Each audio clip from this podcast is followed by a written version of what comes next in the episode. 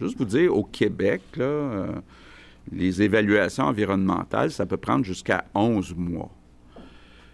L'idée, c'est pas de réduire les exigences. L'idée, c'est de réduire les délais, de sauver des mois. Je ne peux pas croire qu'on n'est pas capable, avec l'opposition, avec les trois partis d'opposition, de se donner des balises pour que ça prenne moins de mois.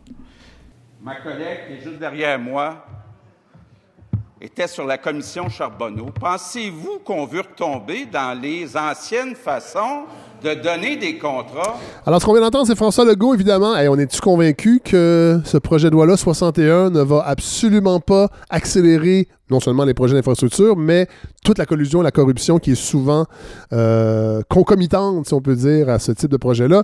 Bon, euh, c'est la grosse nouvelle de la semaine, euh, ce projet de loi-là, Omnibus, Mammouth, un peu là comme vous voulez. Et là, moi, j'ai, je voulais que la balado en parle, mais pas pas de la même façon qu'on en a parlé un peu partout. Euh, j'ai pas la prétention de réinventer euh, la façon de couvrir l'actualité, mais moi-même, euh, à tout un matin, je pense que c'est mardi, avec Paul Journet, on a parlé de ça, puis j'étais dans. J'étais quand même fâché, j'étais indigné, tout ça. mais j'étais, j'avais, l'impression d'avoir le nez collé sur un projet de loi qui, premièrement, n'était pas encore adopté, mais j'avais envie de le faire autrement dans la balado, d'en parler. Et là, dans mes recherches, je suis tombé sur un blog, oui, les blogs existent encore, sur un blog de la faculté de droit de l'Université de Sherbrooke. Et là, je suis tombé sur un, euh, article de Maxime Saint-Hilaire, professeur de droit constitutionnel à l'Université de Sherbrooke, et que je trouvais vraiment intéressant sur le projet de loi 61 parce que c'est une analyse, en fait, oui, des, articles proposés, mais là, le projet n'a pas encore été adopté. Euh, donc, euh, il y a modifications possibles. Mais, l'analyse est intéressante parce qu'elle elle, s'inscrivait dans la, tradition du droit aussi. On remontait même jusqu'à l'Empire romain par rapport à l'urgence sanitaire, entre autres. Une réflexion juridique sur qu'est-ce que l'urgence sanitaire et comment les politiciens, le politique et le juridique peuvent s'allier ou se nuire mutuellement dans, dans, une situation comme ça. Puis je trouvais que c'était un angle intéressant à aborder à la balado pour euh, en parler autrement. Et Maxime Saint-Hilaire, donc, sera avec nous aujourd'hui pour, euh, euh, analyser ce projet de loi-là, de, loi 61, mais d'une façon peut-être un peu moins le nez collé sur les articles.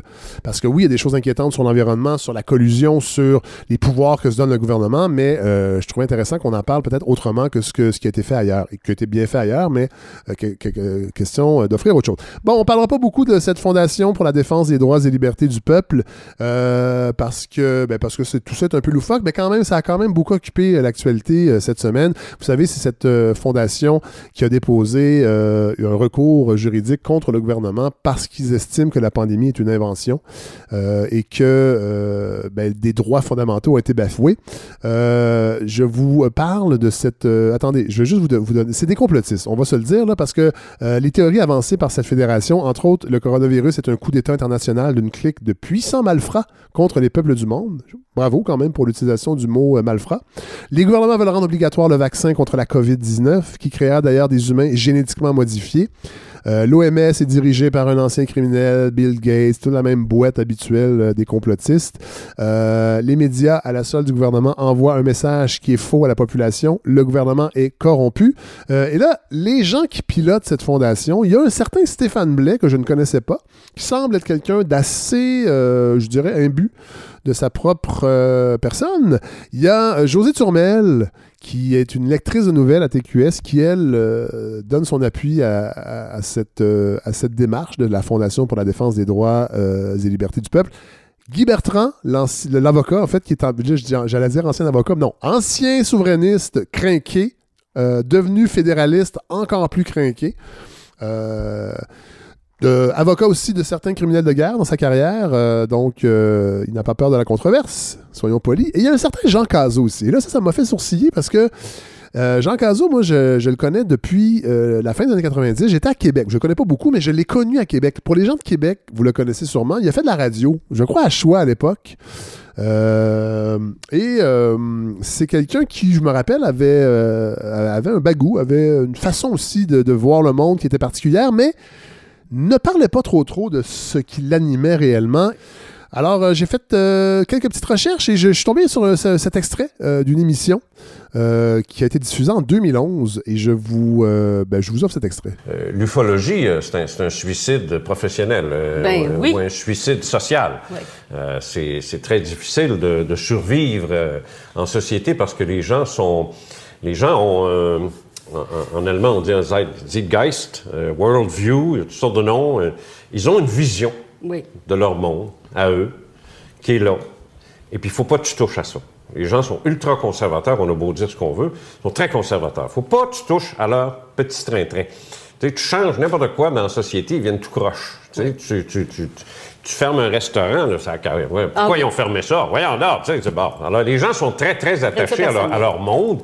Et là, tu arrives avec des histoires d'ovnis. C'est pas long, là, que la réaction est fulgurante, là. C'est non, c'est, c'est- ils s'en veulent- vont. Ils ont peur. Ah, ils sont terrifiés. Ils sont oui. terrifiés et ils ne le savent même pas qu'ils sont terrifiés. Ah, ça, j'aime ça. On est terrifié, puis on ne sait pas, c'est pour ça qu'on n'est pas capable de croire aux extraterrestres et que la Terre est plate, j'imagine, et que Bill Gates euh, a amené euh, des enfants africains dans une soucoupe volante pour euh, les vacciner de façon obligatoire dans une autre constellation.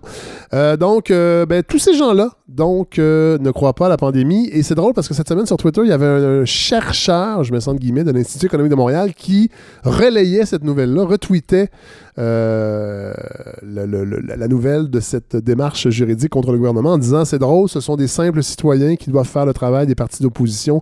Évidemment, l'Institut économique de Montréal, économique de Montréal a fait une étude, je mets ça entre guillemets, pour dire que le confinement était une très mauvaise idée, puis que ça avait nuit à l'économie, puis que c'était n'importe quoi. Donc c'est quand même, euh, ça m'étonne pas qu'un chercheur de l'Institut économique de Montréal s'acoquine avec des complotistes et des ufologues. Je pense que ça remet un peu l'Institut économique de Montréal à sa place, c'est-à-dire euh, une organisation loufoque, euh, faussement scientifique comme l'ufologie. Euh, bon, on va évidemment... Ah oui, je vais vous parler du docteur Arruda, parce que cette semaine, ben, ben, ce matin, en fait, c'est sorti, ben, sorti entre guillemets, en fait, c'est que le Parti québécois prétend que le docteur Arruda, lors de son voyage au Maroc du 26 février au 8 mars, aurait été un accélérateur, en quelque sorte, de la pandémie. Pas tant lui pour avoir amené euh, le virus, il était déjà là, mais pour ne pas avoir été sur place pour organiser la réponse. Et je ne sais pas trop quoi faire avec ce type de nouvelles-là, parce que ça, ça sonne un peu euh, média jaune, euh, essayer de trouver des bébites. Bon, euh, je pense pas que le docteur Arruda savait à ce point que la pandémie allait être aussi virulente à cette époque-là. Par contre, on sait que François Legault, à la même époque aussi, euh, devait faire un voyage aux États-Unis, puis a décidé de rester au Québec parce que euh, était en stand-by euh, si euh, on avait besoin de lui, si la pandémie allait se déclarer. C'est peut-être effectivement un peu maladroit d'avoir été au Maroc donner une conférence devant des pharmaciens sur, la, légalisation du cannabis. Mais l'article euh, souligne que les diapositives PowerPoint utilisées euh, par euh, le en fait les diapositives qu'il utilise utilise pour décrire la profession de pharmacien du Québec affichent dans le coin inférieur gauche l'ancien slogan du Parti libéral du Québec ensemble on fait avancer le Québec. Je ne sais pas si ça veut dire que le docteur Arruda est un libéral qui a infiltré la santé publique pour nuire au gouvernement. Bon, non, euh, je ne suis pas dans la Fédération des droits et libertés du peuple euh, pour partir des... euh, mais bon, c'est vrai que c'est quand même étrange. Je vous offre un extrait parce que sur le- l'article de... Ça vient de la presse canadienne, mais Jean Montréal en a parlé. Il y a un extrait de la conférence du docteur Arru- Arruda qui fait à son habitude, évidemment, déjà à l'époque, une petite blagounette sur le coronavirus. En passant, cette nuit, j'étais en conférence téléphonique à 3 heures parce que j'avais dit à mes gens d'attendre que je revienne avant d'avoir notre premier cas de coronavirus au Québec. Eh bien, ils m'ont pas attendu. Alors, au retour, les évaluations de mes directeurs adjoints vont être très mauvaises. Mais donc, on a un premier cas chez nous au Québec de coronavirus. On voit que c'était au début, début de la pandémie parce que le docteur Arruda parlait de la, de la coronavirus.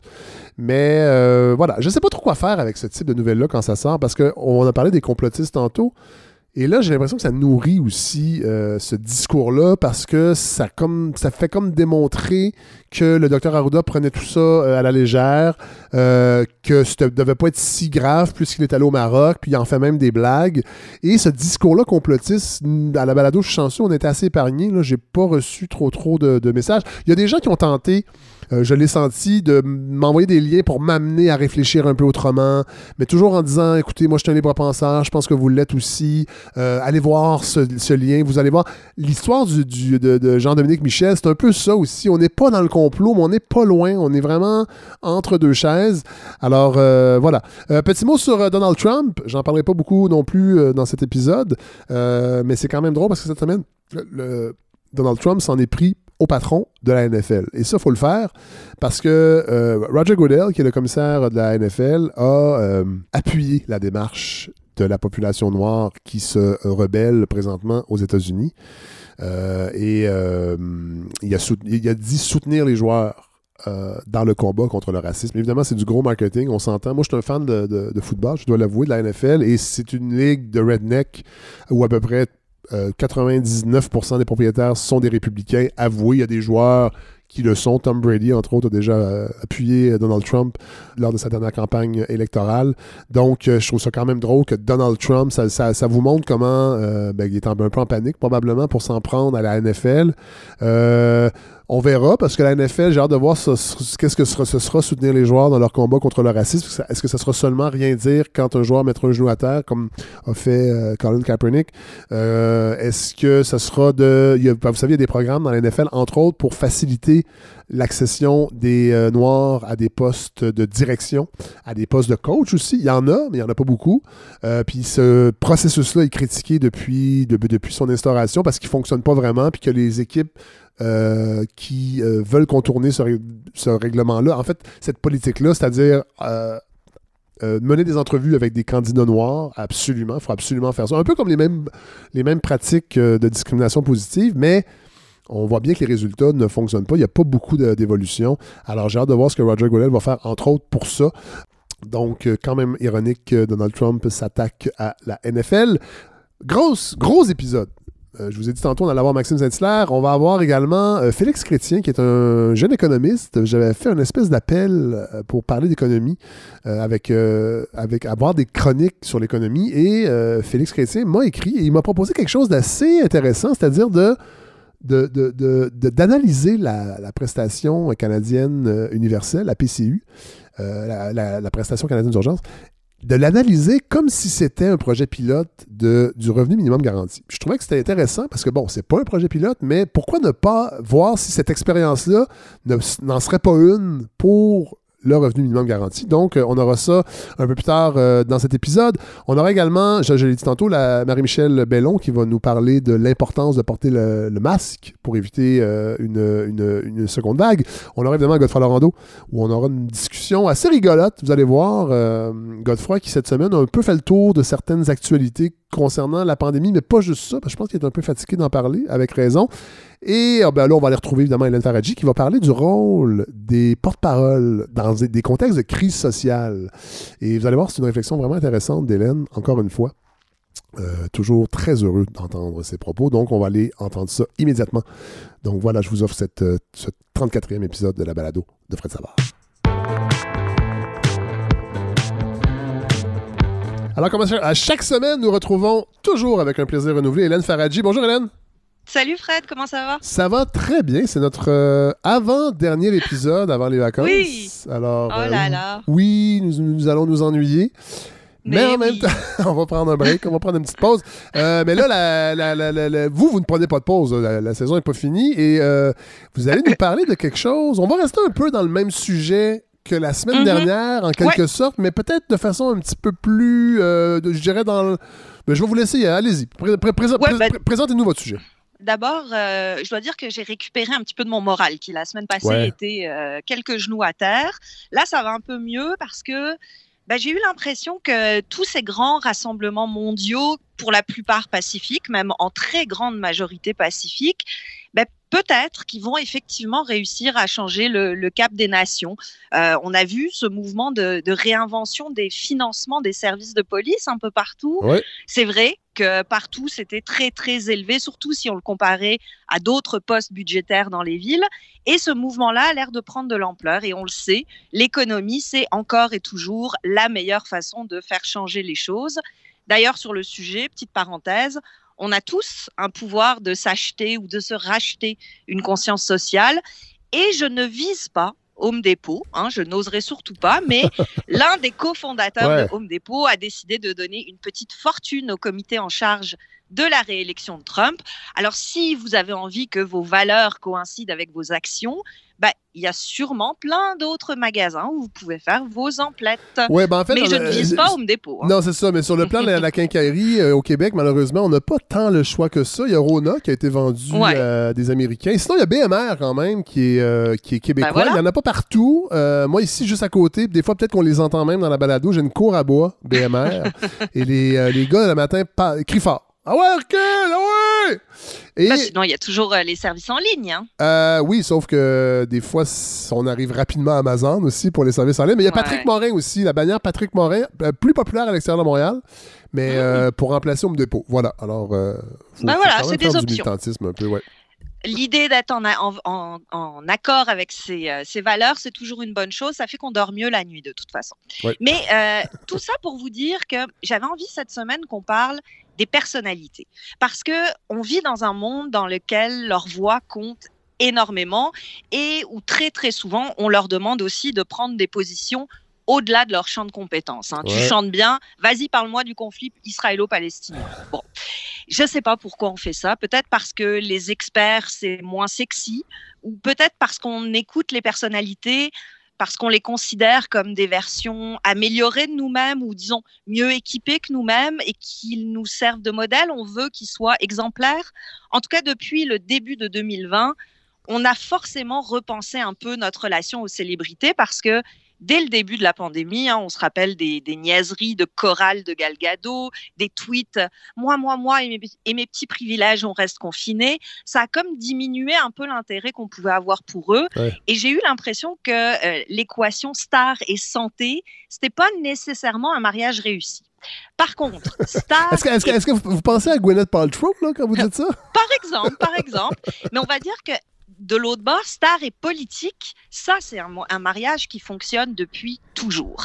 Et de, avec ce qui se passe ces temps-ci, avec Black Lives Matter, ben, on déroge pas à la règle. On a vu Michael Jordan faire un don de 100 millions de dollars alors qu'il ne s'est jamais prononcé de toute sa carrière sur n'importe quel sujet sociopolitique.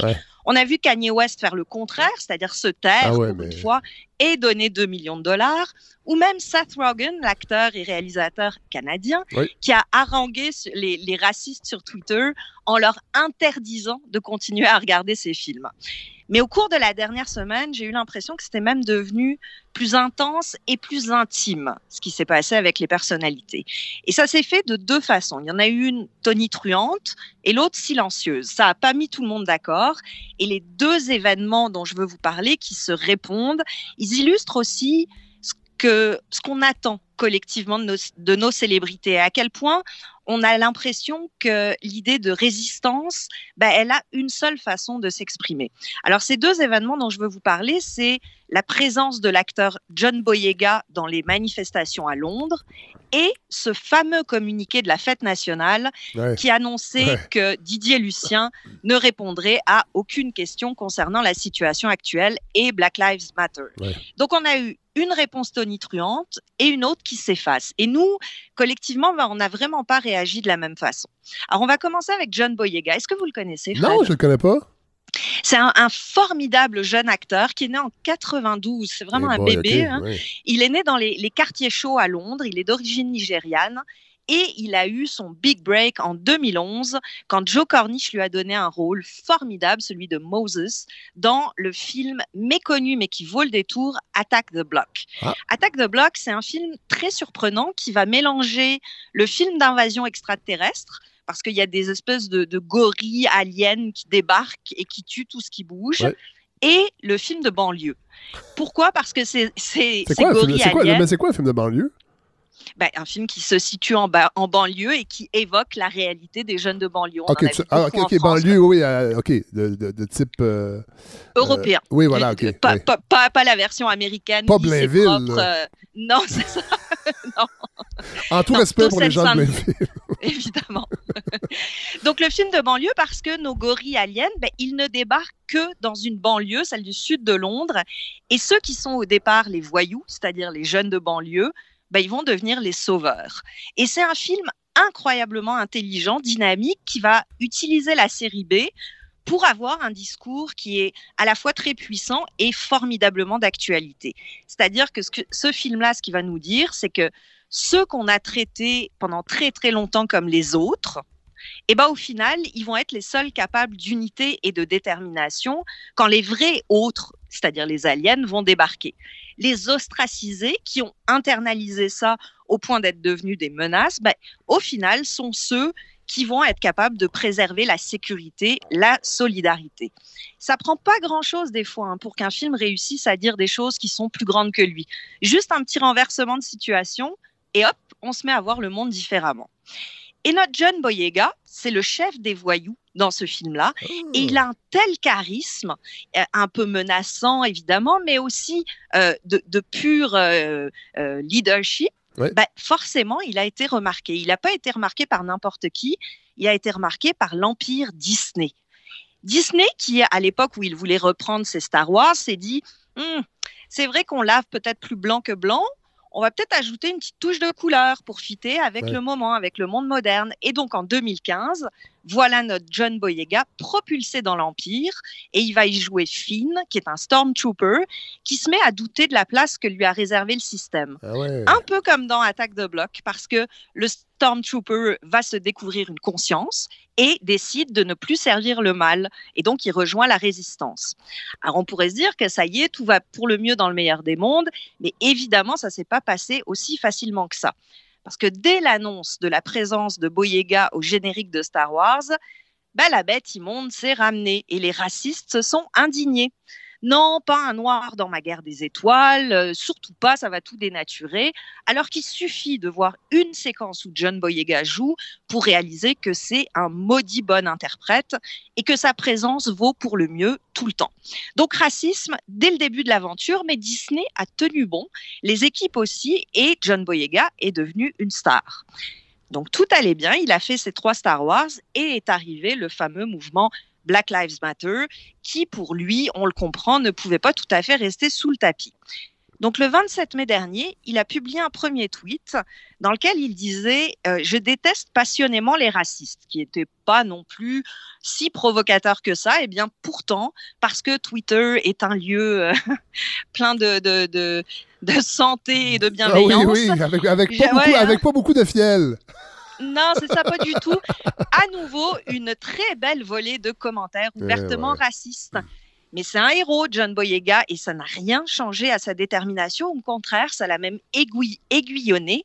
Et le 3 juin dernier, on l'a vu mégaphone à la main, hoodie sur la tête, en train d'haranguer les foules des manifestants à Hyde Park, à Londres, et de dire Black lives have always mattered. Les vies noires ont toujours compté. Je vais vous faire écouter un extrait de sa, sa prestation qui était complètement improvisée et qui est formidablement émouvante. Black lives have always mattered. We have always been important. We have always meant something. We have always succeeded, regardless. And now is the time. I ain't waiting. I ain't waiting. I have been born in this country. I'm 28 years old, born and raised in London.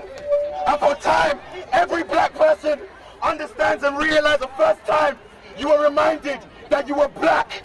You remember, every black person in here remembered when another person reminded you that you were black. Wow. Il y a des frissons, hein. il, y a de la, il, y a, il y a de la graine de révolutionnaire dans ce jeune homme-là, mais ouais. le mieux qu'il a dit et qu'on n'entend pas nécessairement dans cet extrait, mais si vous l'écoutez en entier, vous allez l'entendre. Il a eu cette petite phrase, il a dit Je ne sais pas si j'aurai une carrière après ça, mais je m'en fous. Je dois être là. Parce que être film dans Star Wars, ben évidemment, c'est faire partie de l'écurie Disney. Et l'écurie Disney, en général, n'est pas tellement fan des gens qui font trop de bruit. Sauf que la réaction, là aussi sur Twitter, ce qui a racheté un peu le réseau social à mes yeux, ben, elle s'est pas fait attendre. Et il y a eu des cinéastes, des scénaristes, même George Lucas, le pape de, Star Wars, qui ont clairement écrit des messages disant ne t'en fais pas, mon gars, moi je m'engage à te faire travailler. Il y a même eu Mark, Hamill, qui jouait Luke, Skywalker, qui lui a écrit toujours sur Twitter, je n'ai jamais été aussi fier de toi, fiston. Alors on verra pour la suite si John Boyega a effectivement une carrière qui continue, mais c'était une réaction collective plutôt encourageante qui faisait du bien à l'âme. Et cette prise de parole, ce courage, cette façon de dire ma carrière doit passer après mes valeurs, après mes idéaux, ou plutôt dire si ça coïncide pas, ben c'est pas mes valeurs et mes croyances qui vont prendre le bord. On a été épaté parce que c'est fondamentalement héroïque. Et Boyega, évidemment, elle n'est pas seule à avoir fait tout ça, mais ici au Québec, on n'a pas trop eu le choix de le mettre en parallèle avec ce qui s'est passé avec Didier Lucien. Didier Lucien, je rappelle, comédien, auteur, metteur en scène d'origine haïtienne, qu'on avait évidemment découvert, à, enfin, qui a été révélé au grand public grâce à Dans une galaxie près de chez vous, entre autres, et qui a été choisi cette année pour être le porte-parole de la fête nationale ce qui est venu avec ce fameux communiqué très maladroit qui disait qu'il ne parlerait pas de questions d'actualité lors de la promotion de l'événement. Là, il y a eu des gens un petit peu rapides sur la gâchette qui s'en sont pris à la fête nationale en l'accusant de censure, alors que c'était le choix de Didier Lucien de ne rien dire. Et, et si je me rappelle bien, Hélène, c'est pas la première fois que Didier Lucien refuse en fait de se prononcer sur ces questions-là. Là, je dis refuse, là, je dis pas qu'il doit le faire, mais c'est pas nouveau là. C'est, non, c'est pas nouveau. Ça, ça a toujours été sa ligne et ça a rendu un peu tout le monde mal à l'aise. Ce refus de parler, ça n'a pas été très très bien reçu par la collectivité. Mais si on y pense, est-ce que rien dire, c'est abdiquer, c'est laisser faire, c'est pas vouloir s'impliquer dans le monde? Moi, je suis pas sûre. Euh, est-ce qu'on peut vraiment opposer d'un côté la noblesse de John Boyega et de l'autre la timidité de Didier Lucien? Quand on sait que ce dernier, en 2017, donc il n'y a pas si longtemps, écrivait, mettait en scène et jouait une pièce de théâtre qui s'appelait Ai-je du sang de dictateur et qu'il utilisait son art, sa création, pour justement évoquer ce que c'est qu'être un homme noir dans le Québec d'aujourd'hui. Alors, avant de crier à l'apathie, avant de crier au manque de courage, je pense qu'il faut se rappeler quelque chose de très simple. Ce qui fait notre liberté profonde, intime, humaine, c'est d'abord et avant tout notre capacité à choisir. Quand on peut plus choisir, dans les limites de ce qui est permis par une société démocratique, bien sûr, mais quand on peut plus choisir, on est plus libre on est en dictature. Et même si ça nous pend au nez, surtout à nos voisins du Sud, on n'en est pas encore tout à fait là. Avoir le choix de prendre ou non la parole, c'est un droit, mais c'est aussi l'exercice le plus fondamental de notre vie ensemble. Il faut relire Sartre en ce moment. Hein. Le choix, on en a le droit et on en a aussi la responsabilité. S'exprimer ou non, ça vient avec un lot de conséquences. On a vu avec Boyega et sa peur de plus travailler, et on le voit avec Didier Lucien et les critiques de son silence. Mais les deux ont décidé en leur âme et conscience de faire ces choix et ils les ont assumés. On n'a entendu aucun des deux se plaindre des conséquences qui sont venues avec la prise ou la non-prise de parole. Didier Lucien, il a décidé de ne pas parler. Et qui on est, nous, collectivement, pour décider que c'est bien ou que c'est mal? Sartre, justement, j'y reviens, il écrivait La liberté, c'est ce que nous arrivons à faire avec ce qu'on nous, ce qu'on nous a fait. Alors pourquoi est-ce qu'on trouverait quelque chose à redire face à ce qu'a fait John Boyega ou ce qu'elle n'a pas fait Didier Lucien Pourquoi il y en aurait un plus libre que l'autre? La liberté, on veut que ce soit relié à l'héroïsme parce que c'est beau, parce que c'est noble, etc. Mais en ce moment, là, on est dans la vraie vie. On n'est pas dans un conte de Disney.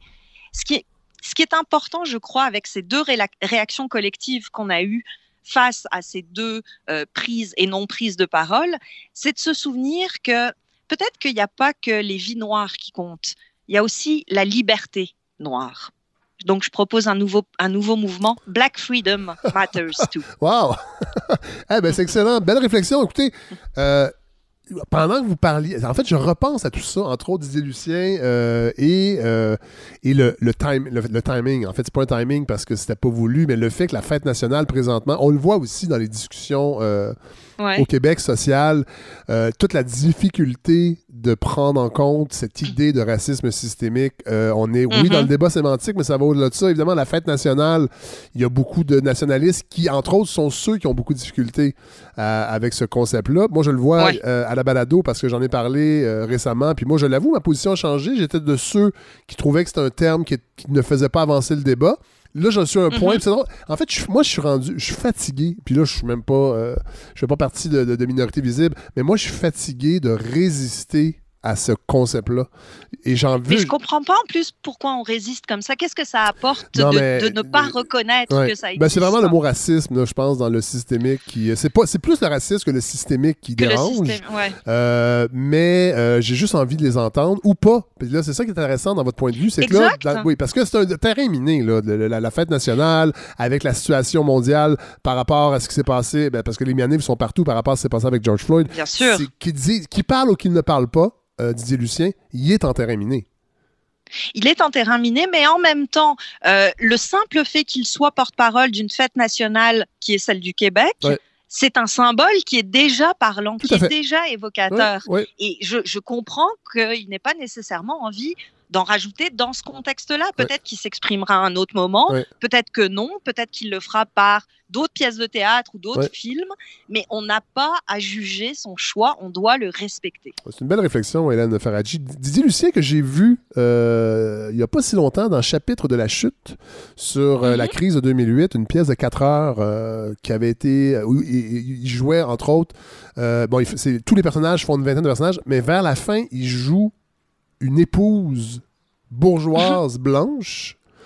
Et pour vrai, on, on- on- on voit l'épouse bourgeoise blanche. euh, C'était Wow. c'était fabuleux. Non, il était fabuleux, vraiment.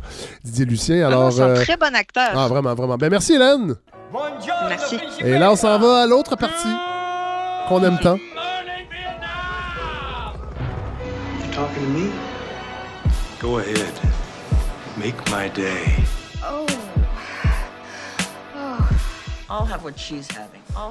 Alors, la partie discussion, euh, j'ai été pris de court, euh, Hélène, cette semaine. J'ai presque. J'ai eu moins le temps que j'aurais voulu euh, pour écouter des bons films, mais j'en ai quand même trouvé un, entre autres. Euh, ben, vous, vous allez, vous allez me dire qu'il y en a plus qu'un. Euh, je vous lance. Ça, c'est sûr. Ouais, ben, c'est parce qu'il y en a un qui m'a. que j'aurais dû voir à l'époque, que j'ai pas vu, que j'ai vu cette semaine, et que finalement, il, Ok. m'a- il a fini par m'ennuyer, mais j'ai peut-être raté quelque chose, ou peut-être pas, vous allez me le dire, je mets l'extrait. Mhm.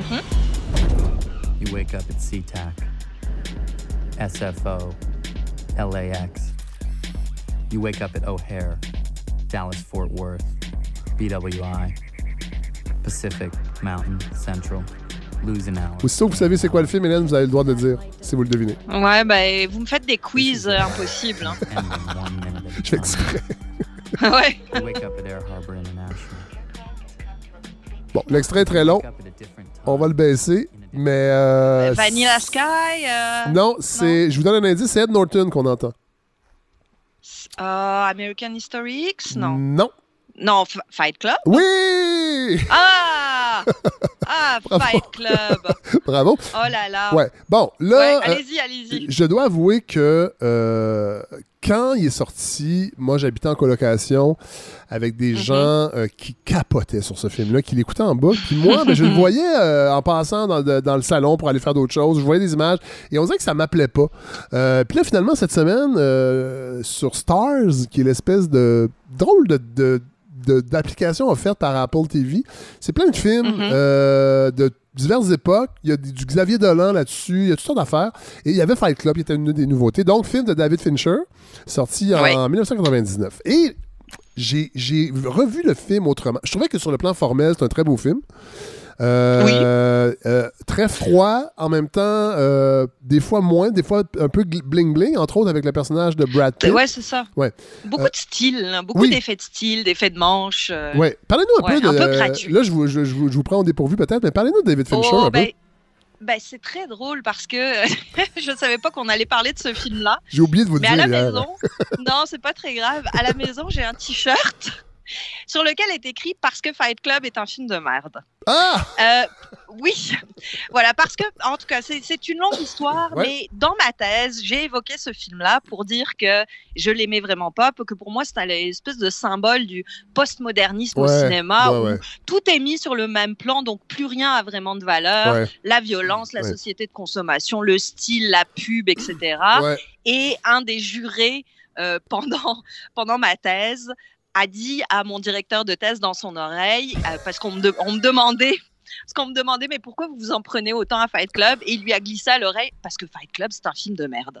Bon, voilà, donc c'est devenu un Ah, t-shirt. Hélène, je peux vous Oui. dire que vous me convainquez avec cette anecdote-là de jamais vous avertir à l'avenir de nos discussions, parce que si je vous avais averti hier qu'on parle de Fight Club, je suis pas sûr que vous l'auriez dit. Pour, sortes de raisons. Mais c'est ça qui est fantastique avec ces discussions-là, c'est qu'on ne sont pas préparés et on, on entend ça. Donc, est-ce que vous le pensez encore que c'est un film? Parce que moi, Alors, je je n'irai pas jusque-là, mais il y a beaucoup de choses qui m'ont agacé dans ce film-là. Ben, moi, ça, la- le côté trop stylisé, le côté très euh, tape à l'œil, euh, match Ouais. tu vu, de la Ouais. mise en scène m'avait beaucoup déplu. Ceci dit, euh, moi, le Fincher de la première période, c'est-à-dire Fight Club, etc., je l'aimais pas du tout. Seven, c'était la même chose. Ouais. Euh, ce- de, de- Avec Brad Pitt aussi, si la mémoire est bonne, hein? Seven? Oui, tout à fait, avec. Morgan Freeman aussi. Oui. Par contre, après ça, quand il est tombé dans euh, Social Network, Oui. euh, les films plus récents, là, je le trouve extraordinaire. Je pense à un, un réalisateur qui a gagné en maturité avec les années, qui a épuré son style, qui a épuré ce qu'il voulait dire aussi, et qui a réussi vraiment un des plus grands films euh, de, de- de- des années 2000, c'est-à-dire de Social Network. Mais pour revenir à Fight Club, je pense que c'était aussi très euh, représentatif de l'époque. C'est un film qui, qui fit vraiment avec l'année la- dans laquelle il est sorti. Je sais plus quelle année C'est exactement. 99. Donc, C'est ça, fin de 99. siècle. fin- de siècle. Exactement. Donc une année, un moment où on se cherche, où on, en fait beaucoup, où la pub prend énormément d'ampleur. Ouais. Et je me souviens qu'à l'époque, moi, j'avais trouvé, je trouvais que Fincher c'était le, le publicitaire qui venait faire du cinéma. Donc Ouais, il ouais. parlait par slogan, par idée choc, mais qui au final disait pas grand chose sur le monde. Et je trouve qu'aujourd'hui, c'est Christopher Nolan qui a pris cette place-là Ah. dans notre cinéma. Ouais. Très tape à l'œil, très stylisé, très euh, en maîtrise de ses moyens, mais qui au final dit jamais grand chose.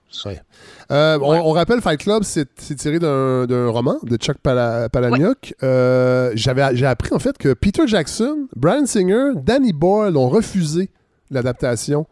Euh, de la de, de- de- proposée par la productrice euh, Laura Ziskin et c'est finalement David Fincher qui lui avait euh, tripait sur le roman qui avait qui a décidé de faire le film bien que il avait été chaudé euh, par euh, l'aventure Alien 3 je savais pas que c'est lui Ouais. qui avait moi j'ai arrêté après Oui. le premier en fait d'écouter Alien Ah, Ah, le Euh, 2 est bien. Ah oui, ah, bon, bon, ok. Ouais, ouais, ouais. c'est, c'est bon à savoir. Je vais peut-être l'écouter la semaine prochaine.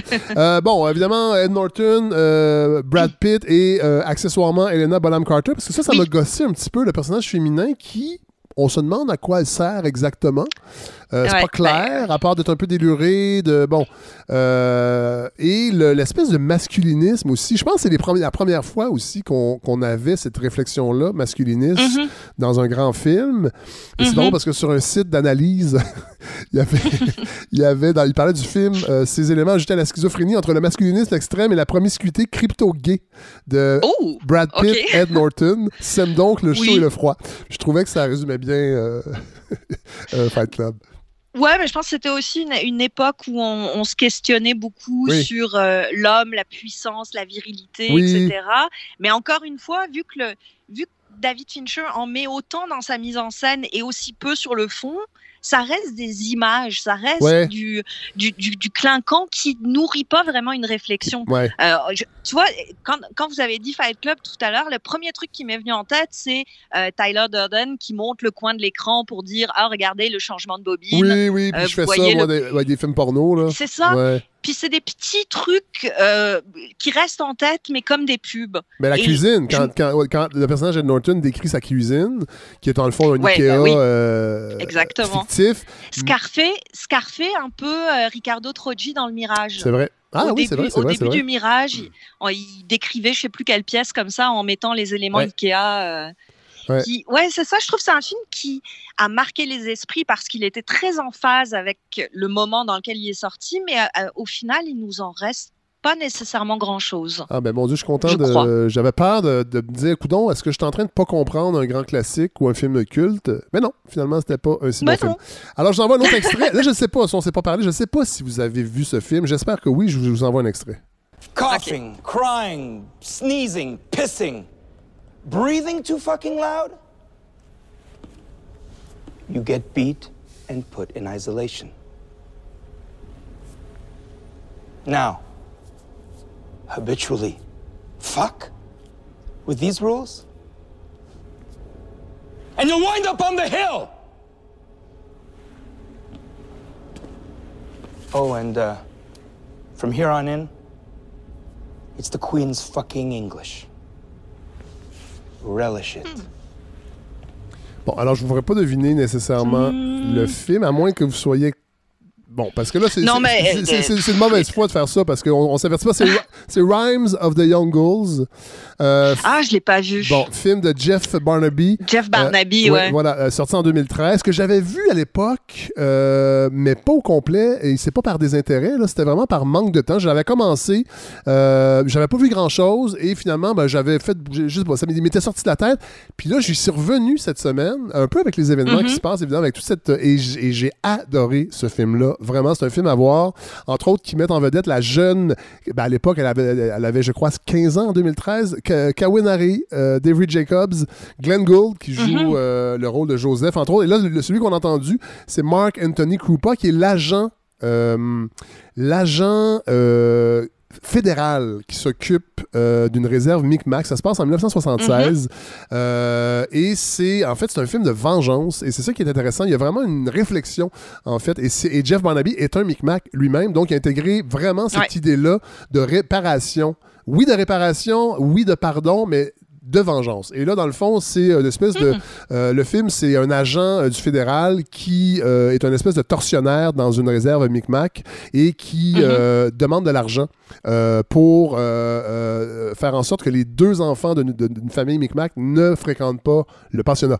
Euh, parce que c'était une loi Ouais. fédérale, évidemment, que les moins de 16 ans. Ouais. Alors, en échange de la liberté, il euh, fait de l'extorsion. Et euh, finalement, euh, avec beaucoup de violence, et finalement, ben, euh, la jeune, euh, la jeune Ella, qui a 15 va se venger avec un, un plan, euh, je dirais, pas machiavélique, mais quand même. Ben, en fait, oui, parce que on introduit dans ce film-là aussi toute une réflexion sur la mort, sur, le, sur les personnages de zombies, oui, mais une, euh, le- le- un peu comme au Mexique, en fait, là, avec la fête des morts, cette dimension Ouais, ouais. euh, micmac du rapport avec les morts qui reviennent pour soit nous hanter, soit nous guider. Euh, on retrouve ça dans ce film-là. Ça se passe en 76, donc il y a un petit côté aussi vintage qu'on aime tant ces temps-ci, parfois Ben oui. dans le cinéma. Et c'est vraiment, vraiment un film. il y a une séquence aussi d'animation où on parle de la grand-mère euh, du personnage d'Ella qui lui raconte l'histoire du loup qui mange des champignons et qui finit par tout le temps, tout le temps tout manger et finit par se manger lui-même.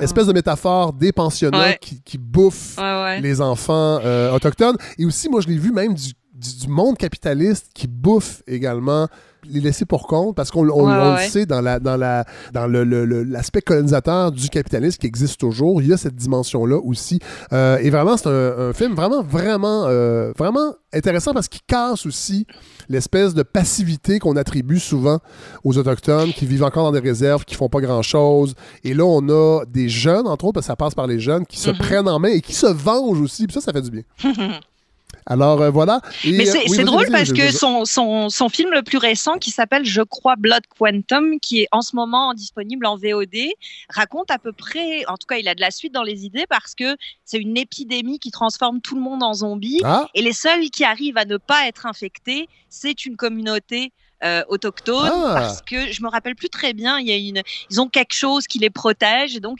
ils, ils résistent à l'envahisseur qui est devenu, euh, bah, qui est devenu, hein, qui a toujours été oui, peut-être oui. le blanc. euh, et ils se, ils se retranchent comme ça, ils essayent de résister aux zombies. Donc je vois qu'il a de la, de la suite Ah, dans bah les oui. idées, euh, ce réalisateur.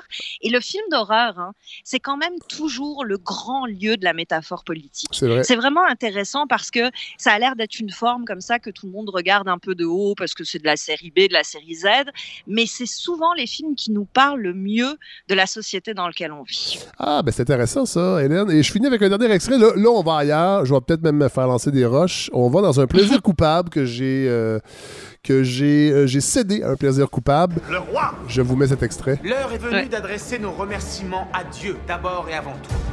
Car sans son aide, nous n'aurions pas pu obtenir la paix. Et aussi à mon frère.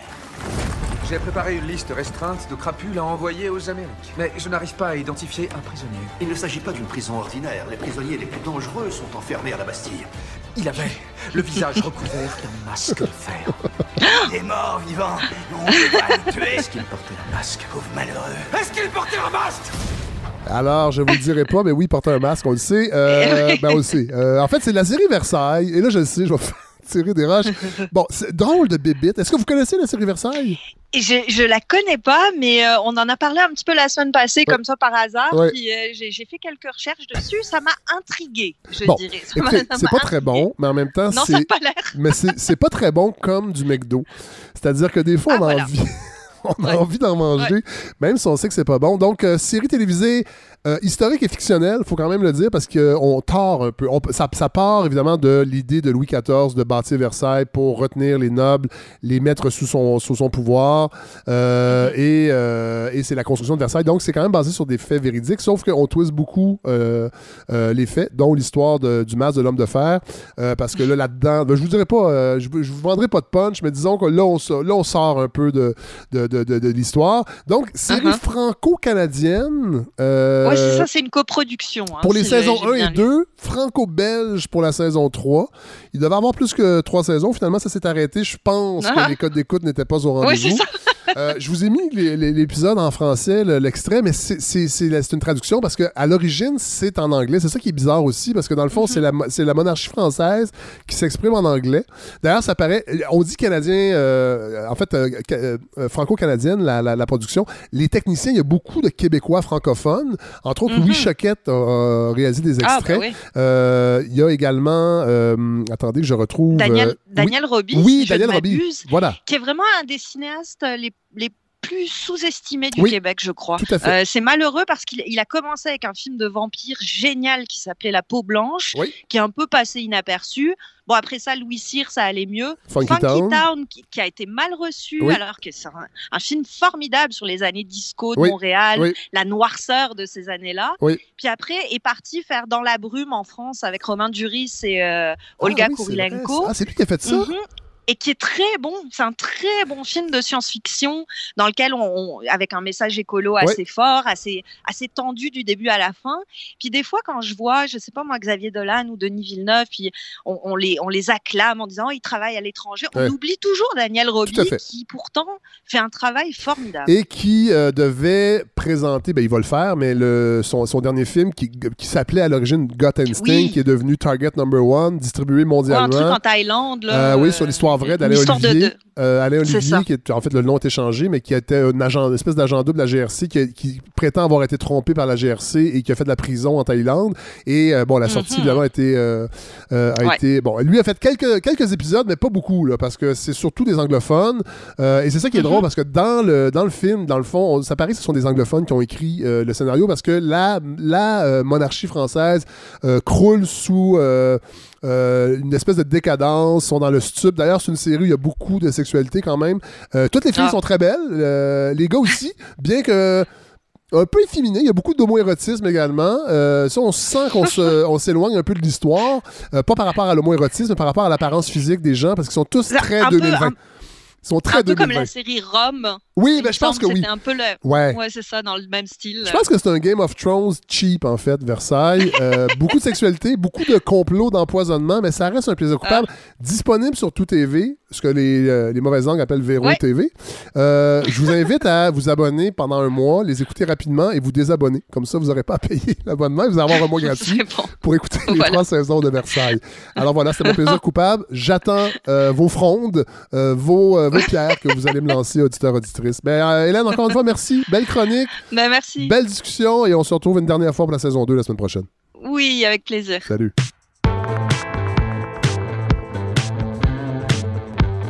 Bon, alors j'en ai parlé un peu en intro. J'en ai pas parlé longtemps euh, du projet de loi 61 parce qu'il n'est pas encore adopté et parce qu'il y a quand même une réflexion à faire au-delà de l'indignation euh, que tout le monde a, avec raison.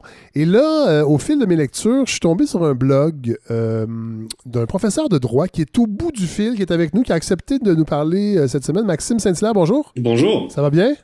Très bien. Euh, vous êtes- allez bien aussi? Oui, ça va très bien. Vous êtes professeur euh, à l'Université de Sherbrooke? Oui, voilà, professeur de, en droit constitutionnel. Bon, et là, là j'ai eu l'idée. En fait, ensemble, on a eu l'idée parce qu'on s'est échangé des courriels, tout ça. euh, en fait, j'ai vu votre profil sur Facebook. Je vous ai rejoint par Facebook parce que j'avais envie qu'on réfléchisse. C'est souvent ce qu'on fait à la balado. Euh, réfléchir un peu en amont, en tout cas se reculer un peu de l'actualité, puis d'être fâché, puis euh, je suis capable de l'être, là, fâché, mais. Et là, de voir ce projet de, de, ce projet de loi-là, 61, dans une perspective un peu de, ce qu'on peut dire de philosophie du droit, ou en tout cas d'être un peu plus, de survoler un peu pour voir dans ces grands principes où c'est problématique? C'est un peu vous qui m'avez suggéré cette approche-là, je trouve ça vraiment intéressant. Bon, ben, tant mieux si ça, vous intéresse. Euh, C'est vrai qu'on peut avoir euh, des réactions d'indignation. Ben, je pense qu'ici, il y a matière, mais euh, on peut aussi essayer de prendre un peu de, de distance, puis de... on- le- vous avez évoqué la, la philosophie. C'est vrai qu'il peut y avoir des débats philosophiques sur l'urgence, euh, l'état de droit, etc. Puis il y a aussi des... euh, on pourra en reparler, on a du temps, mais Oui. il y a aussi des- une question de, de bonne pratique, sans que ce soit de la philosophie. Il y a parfois ce qu'on appelle des, des, des standards, là, en- c'est un peu un anglicisme, ou des, euh, des, bonnes, des bonnes pratiques. Oui. Euh, en matière juridique. En matière juridique constitutionnelle, Voilà. Bon, justement, allons-y. euh, si on peut parler des principaux projets. Là, le projet de loi n'est pas adopté. Il y a eu des amendements qui sont discutés. C'est sorti un peu dans les médias aujourd'hui, entre autres. On va quand même y aller. En fait, en fait, je pense qu'on peut déjà se dire que ce projet de loi-là donne l'impression que le gouvernement profite de la crise pour s'arroger de nouveaux pouvoirs. Ça, je pense que c'est assez clair. c'est une impression qu'il est difficile de ne pas avoir. Donc, moi, j'ai analysé le projet, j'ai, fait quelques euh, concessions, c'est-à-dire que là où c'était vraiment pas si pire que ça, je l'ai dit, mais tout bien considéré. Oui.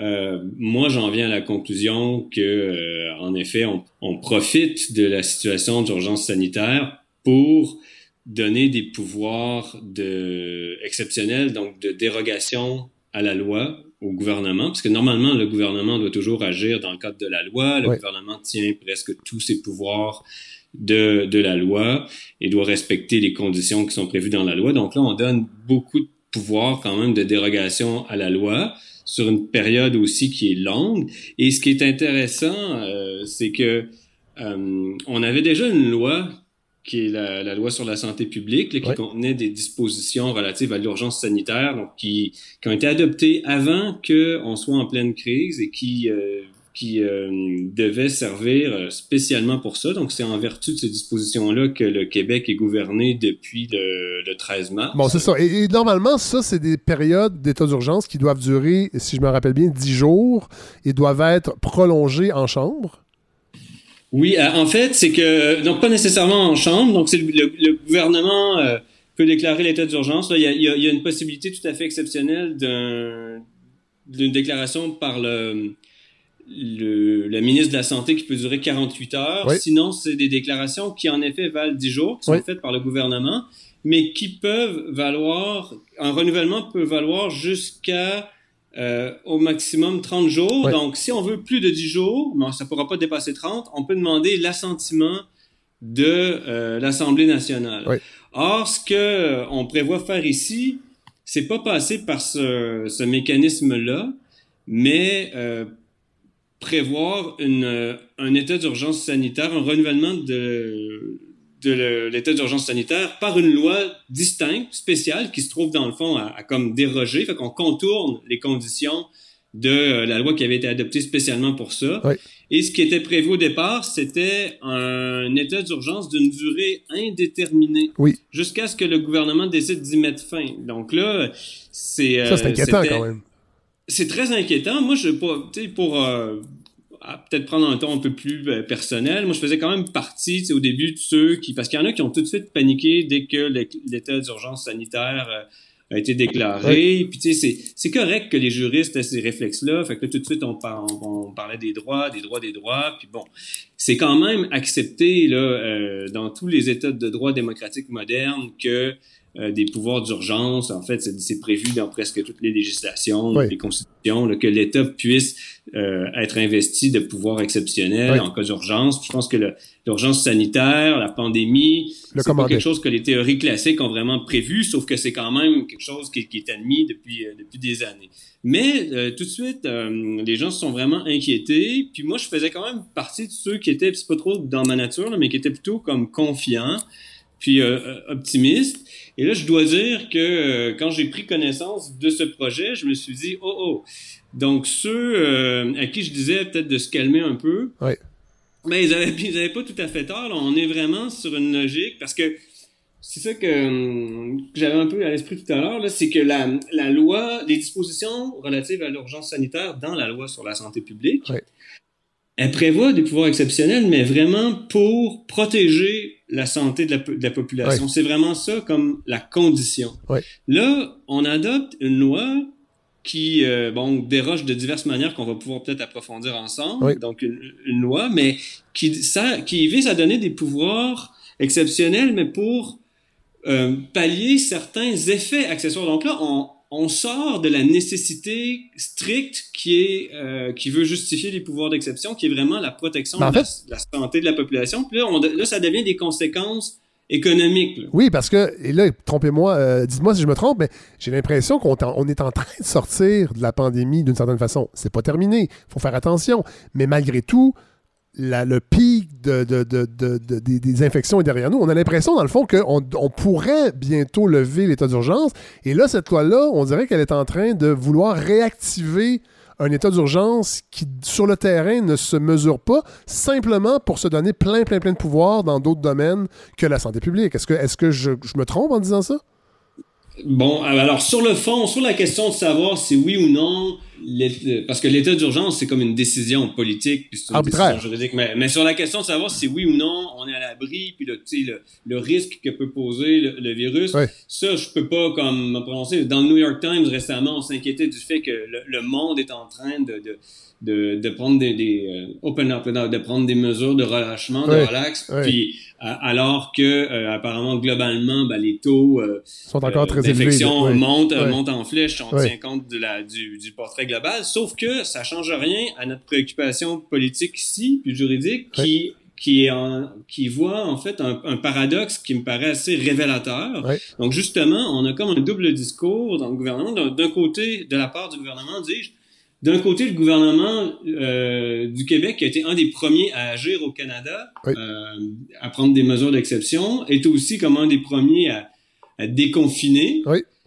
Et euh, se trouve à accompagner euh, le retour, son retour à la normale, de mesures encore beaucoup plus exceptionnelles que ce que prévoit la, les dispositions Ouais. de la loi sur la santé publique relative à l'urgence sanitaire. Donc là, j'ai du mal un peu à concilier les deux euh, dimensions du discours. là. Puis je pense que ça, c'est en effet révélateur. C'est-à-dire que d'un côté, c'est comme si on se disait, là, euh, le volet euh, protéger la population, puis l'urgence, euh, le, le- le gros de la crise est derrière nous, ce qui veut justifier euh, le déconfinement. Mais Ouais. là, ah, on veut profiter du déconfinement pour se voter des pouvoirs exceptionnels Ouais. de relance économique Ouais. et de d'accélération de certains projets, dont de nombreux sont énumérés d'ailleurs dans l'annexe.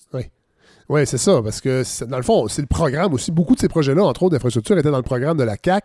Et là, on veut les accélérer parce qu'on trouve qu'au Québec, on n'est pas capable de faire des projets. Il y a des tracasseries administratives. Les syndicats, il y, a, des amalgames. Ne sont pas nommés dans le projet de loi, mais on le sent dans le discours de ce gouvernement-là que c'est ça. Donc, on profite un peu, dans le fond, de la pandémie pour euh, élargir ces pouvoirs-là. Là, il y a eu euh, beaucoup d'inquiétudes dès le début, à un point tel que la CAC a cru bon, le parti politique a cru bon mettre sur pied un site Internet pour défaire des mythes. Euh, C'était difficile au début de savoir que ça venait de la CAQ, ce site-là. là.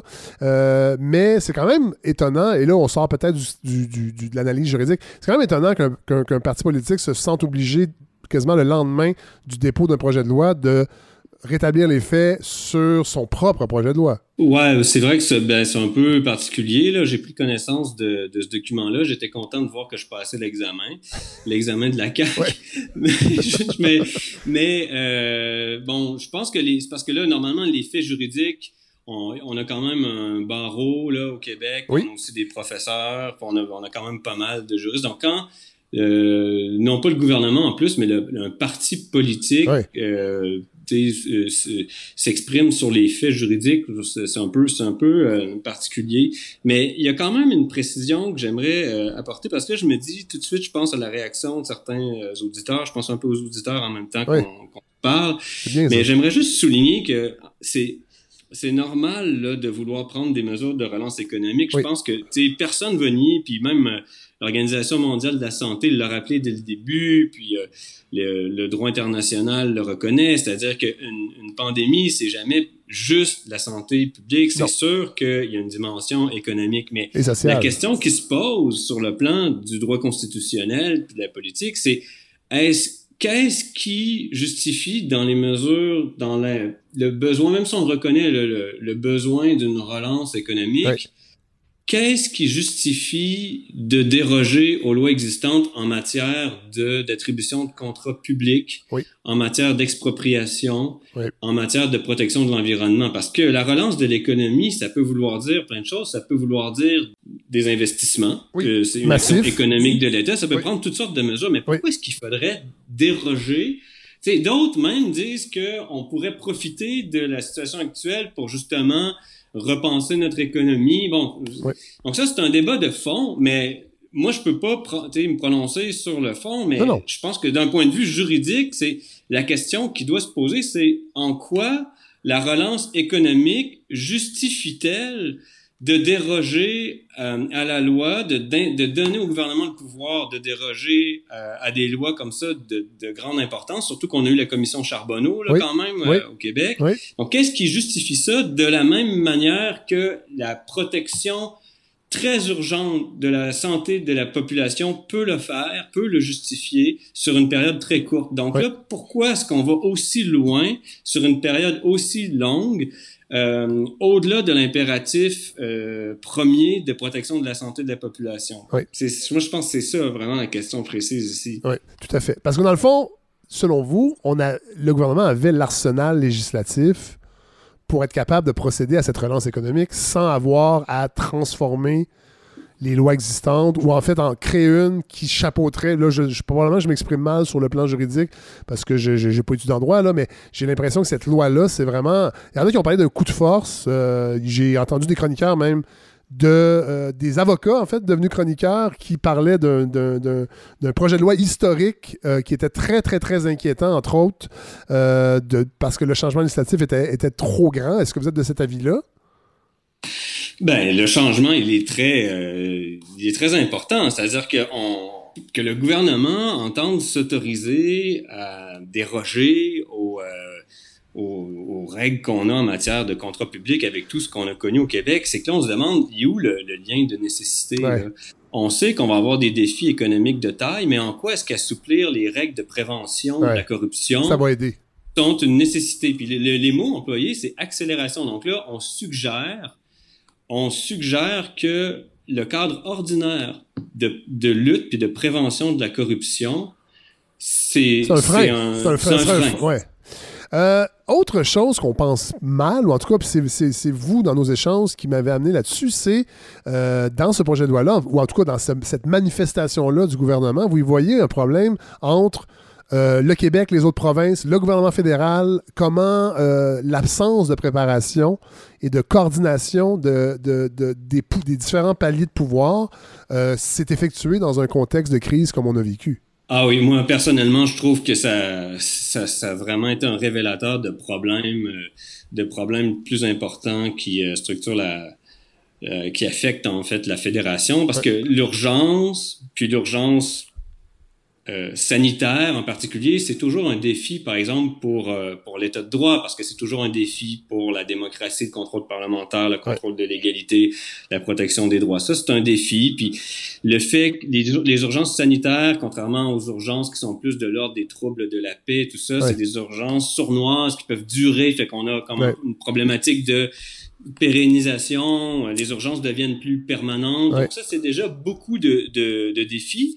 Mais pour les fédérations, euh, l'urgence, puis à plus forte raison l'urgence sanitaire, ça devient un, tout un défi, là, un défi d'une autre taille. Ouais. Et ce que je trouve vraiment euh, incroyable, c'est malgré en plus les leçons qu'on qu'on devait tirer de l'épidémie de SRAS, où le Canada avait quand même été un peu sanctionné euh, par l'OMS, il avait fait l'objet d'un avertissement de, de voyage. Il y avait le Canada puis la Chine qui avaient été euh, pénalisés. Il y avait eu une, une commission d'enquête euh, ontarienne. Il y a eu le vérificateur général de l'Ontario qui s'était aussi euh, prononcé. Ouais. La- ça avait été catastrophique la gestion, entre, entre autres pour des questions de partage des compétences, puis il n'y avait pas vraiment de plan. Donc là, la ville de Toronto communiquait pas l'information à la province, qui la communiquait pas à Ottawa, alors qu'Ottawa avait, puis a maintenant très clairement une obligation euh, envers l'OMS de communiquer, signaler des informations. Donc là,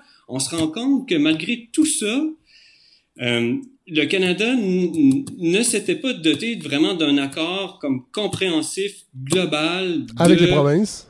avec les provinces pour coordonner l'exercice des pouvoirs. Ouais. Parce que là, là, le problème, c'est que la politique régulière normale de la question nationale, décentralisation, Ouais. coopération, c'est comme si les, les, les problèmes vraiment politiques normaux ont euh, empêché, euh, ont pas pu être mis en parenthèse afin de s'attaquer à euh, À la pandémie, à. L'éventualité, oui, c'est ça, d'une situation où là, euh, il n'y a pas lieu de politiser le débat. Il faut vraiment se préparer puis aussi répondre à nos obligations, non seulement envers la population nationale, mais la population mondiale. Parce Ouais. qu'une pandémie mondiale, ça demande aussi une coordination Oui. internationale. Puis à l'échelle internationale, ben c'est, Ottawa qui est, qui, est, qui est responsable. Fait c'est vrai que les provinces ont des compétences très importantes en matière de santé. Mais Ouais. déjà, il faut distinguer. Oui, pardon. Je, je- Non, non, non, j'opine du bonnet. Ça va. donc, c'est vrai, c'est vrai que les provinces ont des compétences très importantes, puis une, une espèce de compétence de principe en matière de, de, de soins de santé. Mais déjà, il faut faire la distinction entre les soins de santé puis la, la santé publique, Ouais. qui est pas tout à fait la même chose. La santé publique, c'est entre autres la prévention Oui. des, euh, des épidémies. C'est la, gestion euh, des, c'est la gestion des équipements de prévention. On a bien vu qu'il y avait eu une grande lacune à tous les niveaux, euh, au fédéral, provincial, c'est-à-dire que on n'avait pas d'inventaire de masques, euh, et ça, c'est sûrement avec des décisions qui ont été prises pour couper dans, dans les services, couper dans, en santé, toutes les coupures, parce qu'évidemment, il faut engager des gens qui vont renouveler les stocks, qui vont faire en sorte, parce que les masques, il y a une date de péremption, puis on a vu comment on n'était absolument pas préparé, comme vous l'avez dit au début de, de- de cette question-là, avec ce qui est arrivé avec le SRAS, tout ça, on aurait dû se préparer au Québec et avec les autres provinces, parce qu'évidemment, il y a des frontières interprovinciales. C'est fou quand même. Puis ça, on, on l'oublie, mais vous avez raison. C'est quand même incroyable comment cette pandémie-là a montré qu'on n'était pas préparé. Tout à fait, puis ça peut avoir aussi des répercussions à long terme sur la, hum, le, le degré d'unité politique du, du pays, parce que là, les, les gens peuvent avoir l'impression que euh, le, le- le seul gouvernement capable de, de les protéger, de protéger leur santé, de protéger la santé de la, pu- de la population en cas de pandémie mondiale, c'est euh, par exemple le gouvernement de la province. Oui. Mais là, ça, ce serait un- une grave erreur parce que euh, si on parle d'une Êtes-vous pandémie êtes-vous en, train de faire une, êtes-vous en train de faire une profession euh, de foi fédéraliste euh, à la balado? Ah, ben je pense, je pense que. Alors, je, je, ouais, c'est ça, je suis en train de le faire. C'est-à-dire que je pense que lorsqu'il s'agit d'une pandémie, Ouais. euh, en effet, il, euh, y a des compétences tout à fait essentielles, là, stratégiques, euh, que le gouvernement national a. Fait que ça, c'est qu'on qu'on aime ou qu'on n'aime pas le fait que le Canada soit une fédération, Ouais. ça c'est c'est- ça c'est une question. Mais la question de savoir dans l'état actuel des choses qui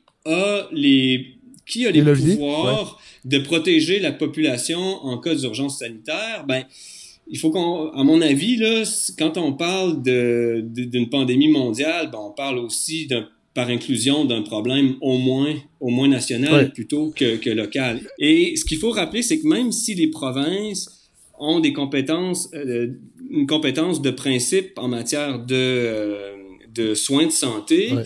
la compétence des provinces, elle est toujours territoriale. Les provinces sont pas compétentes au-delà de, de leur territoire. frontière. Mais d'ailleurs, c'est un problème, entre autres, avec la fermeture des frontières, parce que le gouvernement Legault, au début, trouvait que ça prenait trop de temps au niveau fédéral de fermer l'aéroport euh, de Trudeau à Montréal. Euh, et moi, j'ai 48 ans, bientôt 49. J'ai connu, entre autres, là, vous allez peut-être rire un peu, mais via les bye-bye, des sketchs sur la politique constitutionnelle canadienne. Et on a l'impression, et ça c'est dans les années 70-80, on a l'im- et on n'a pas l'impression, ça a été complètement évacué. Tout ce rapport et je pense que c'était très fort quand le mouvement souverainiste était plus fort avec des gouvernements du Parti québécois euh, à Québec, qu'on avait des discussions interprovinciales et des sommets avec le fédéral sur la pratique constitutionnelle de la fédération. Puis on dirait que ça, depuis, depuis longtemps, ça a été, depuis 20 ans au moins, ça a été un peu mis de côté. Est-ce que vous avez l'impression que c'est à cause de ça qu'on on n'a pas été capable de réfléchir? On a l'impression qu'il n'y a pas de travail de terrain qui se fait sur ce plan-là, en fait, entre les provinces pour s'organiser dans le cadre fédératif? On a à peu près le même âge, fait que je me rappelle, je, me rappelle très bien de tout ça. Ben, c'est sûr que l'échec du lac Meach, euh, En 86. bon, ça a quand même pas mal, c'est un autre sujet là. Oui. Mais euh, ben, c'est-à-dire c'est tout à fait pertinent. Mais ce que je veux dire, c'est que ça pourrait faire, euh, ça pourrait être la matière de tout un autre euh, podcast. Oui.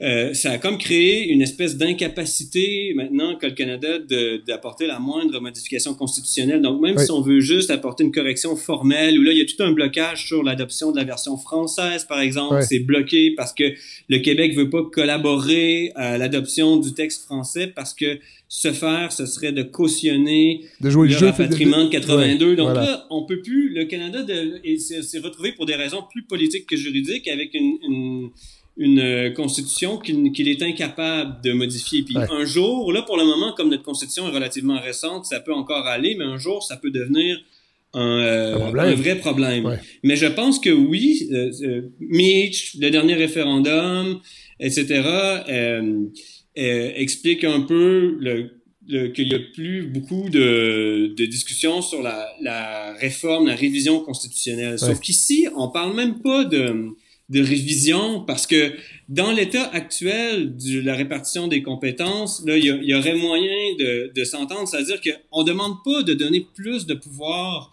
à Ottawa, c'est pas ça c'est que les il faut qu'on- il faut à mon avis là, ça fait un peu euh, arrogant de dire ça mais je pense qu'il faut Allez-y, comprendre que pour pour faire face à une pandémie nationale, ben il y a les provinces ont des pouvoirs importants, puis Ottawa aussi, puis il faut les deux pouvoirs sont complémentaires.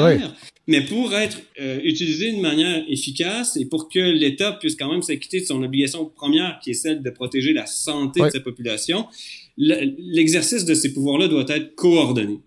Et je trouve ça vraiment très regrettable que pour des raisons de justement politique nationale, questions nationales, blocage Ouais. des discussions, euh, on, on ne se soit pas acquitté de cette responsabilité Ouais. politique tout à fait élémentaire. Ouais. Euh, autre élément intéressant que j'ai vu dans le, un des billets que vous avez publié, euh, c'est le blog Acquis de droit, si je me. Si rappelle c'est le blog de la faculté de droit de Sherbrooke. Voilà. Vous soulevez, en fait, vous parlez de, la- de- de- de cette notion d'urgence sanitaire. En fait, vous affirmez que nos dispositifs modernes de réaction à l'urgence sanitaire ont été, ont été modelés sur la dictature romaine. Et j'avoue qu'en lisant ça, moi qui n'ai pas du monde juridique, j'ai sursauté un peu. Expliquez-nous un peu ce que vous vouliez dire par ça. Ah non, en fait, c'est que c'est...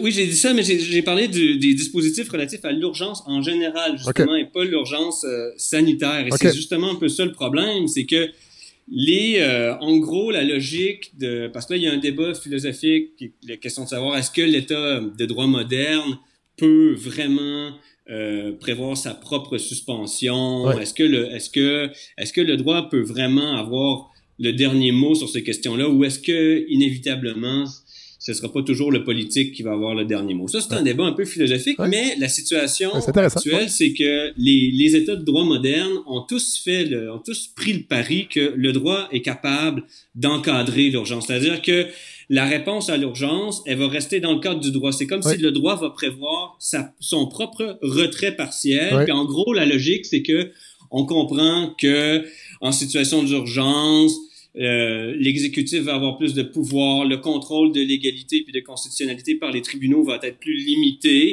mais on essaie de compenser par un contrôle parlementaire qui lui normalement est comme plus serré. Donc on voit ça par exemple dans la loi fédérale sur euh, sur les mesures d'urgence, un contrôle parlementaire plus étroit. Mais tous ces dispositifs-là là, qui, qui se ressemblent quand même beaucoup, là, dans- tu sais, il y a quand même des, des, un pattern là, qui, qui revient euh, euh, d'un État de droit démocratique moderne à l'autre. Euh, tous ces, euh, ces, ces dispositifs-là ont, ont été pensés en ayant surtout en vue une urgence de type trouble de l'ordre, trouble de la paix, Oui.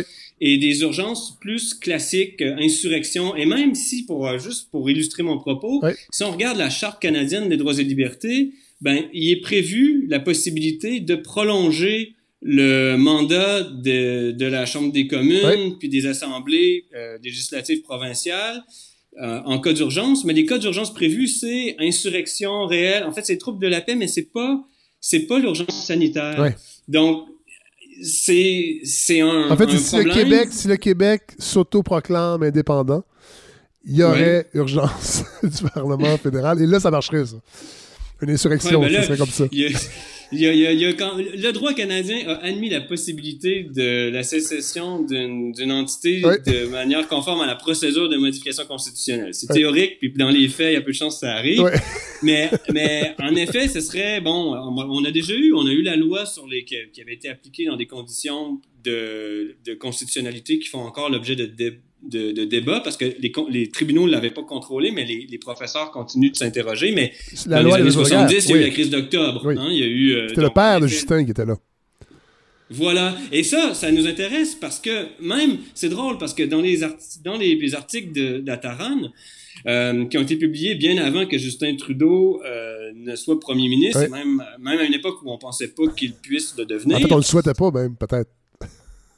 Alors, On poursuit. alors euh, Amir, Atta- Amir Attaran dit ben, au, Ca- au Canada, on, a- on- on est un peu pris, euh, malheureusement, avec le, le- la mémoire de l'application probablement problématique là, euh, de. ben, en fait, manifestement problém- Oui. problématique, mais ce que je veux dire, c'est que même lui le reconnaît. Oui.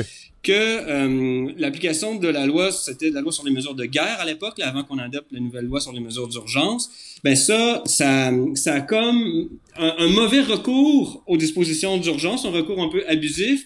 Ça fait en sorte qu'aujourd'hui, lorsque ce serait utile de recourir à des pouvoirs d'urgence, Ottawa hésite beaucoup. Et vous imaginez, il a écrit ça sans savoir que la personne qui serait dans la position de, Ouais, ouais, de ouais, ouais. prendre cette décision-là serait le fils même. De, donc, je pense qu'en effet... on est en monarchie, dans le fond. C'est ça que vous nous dites.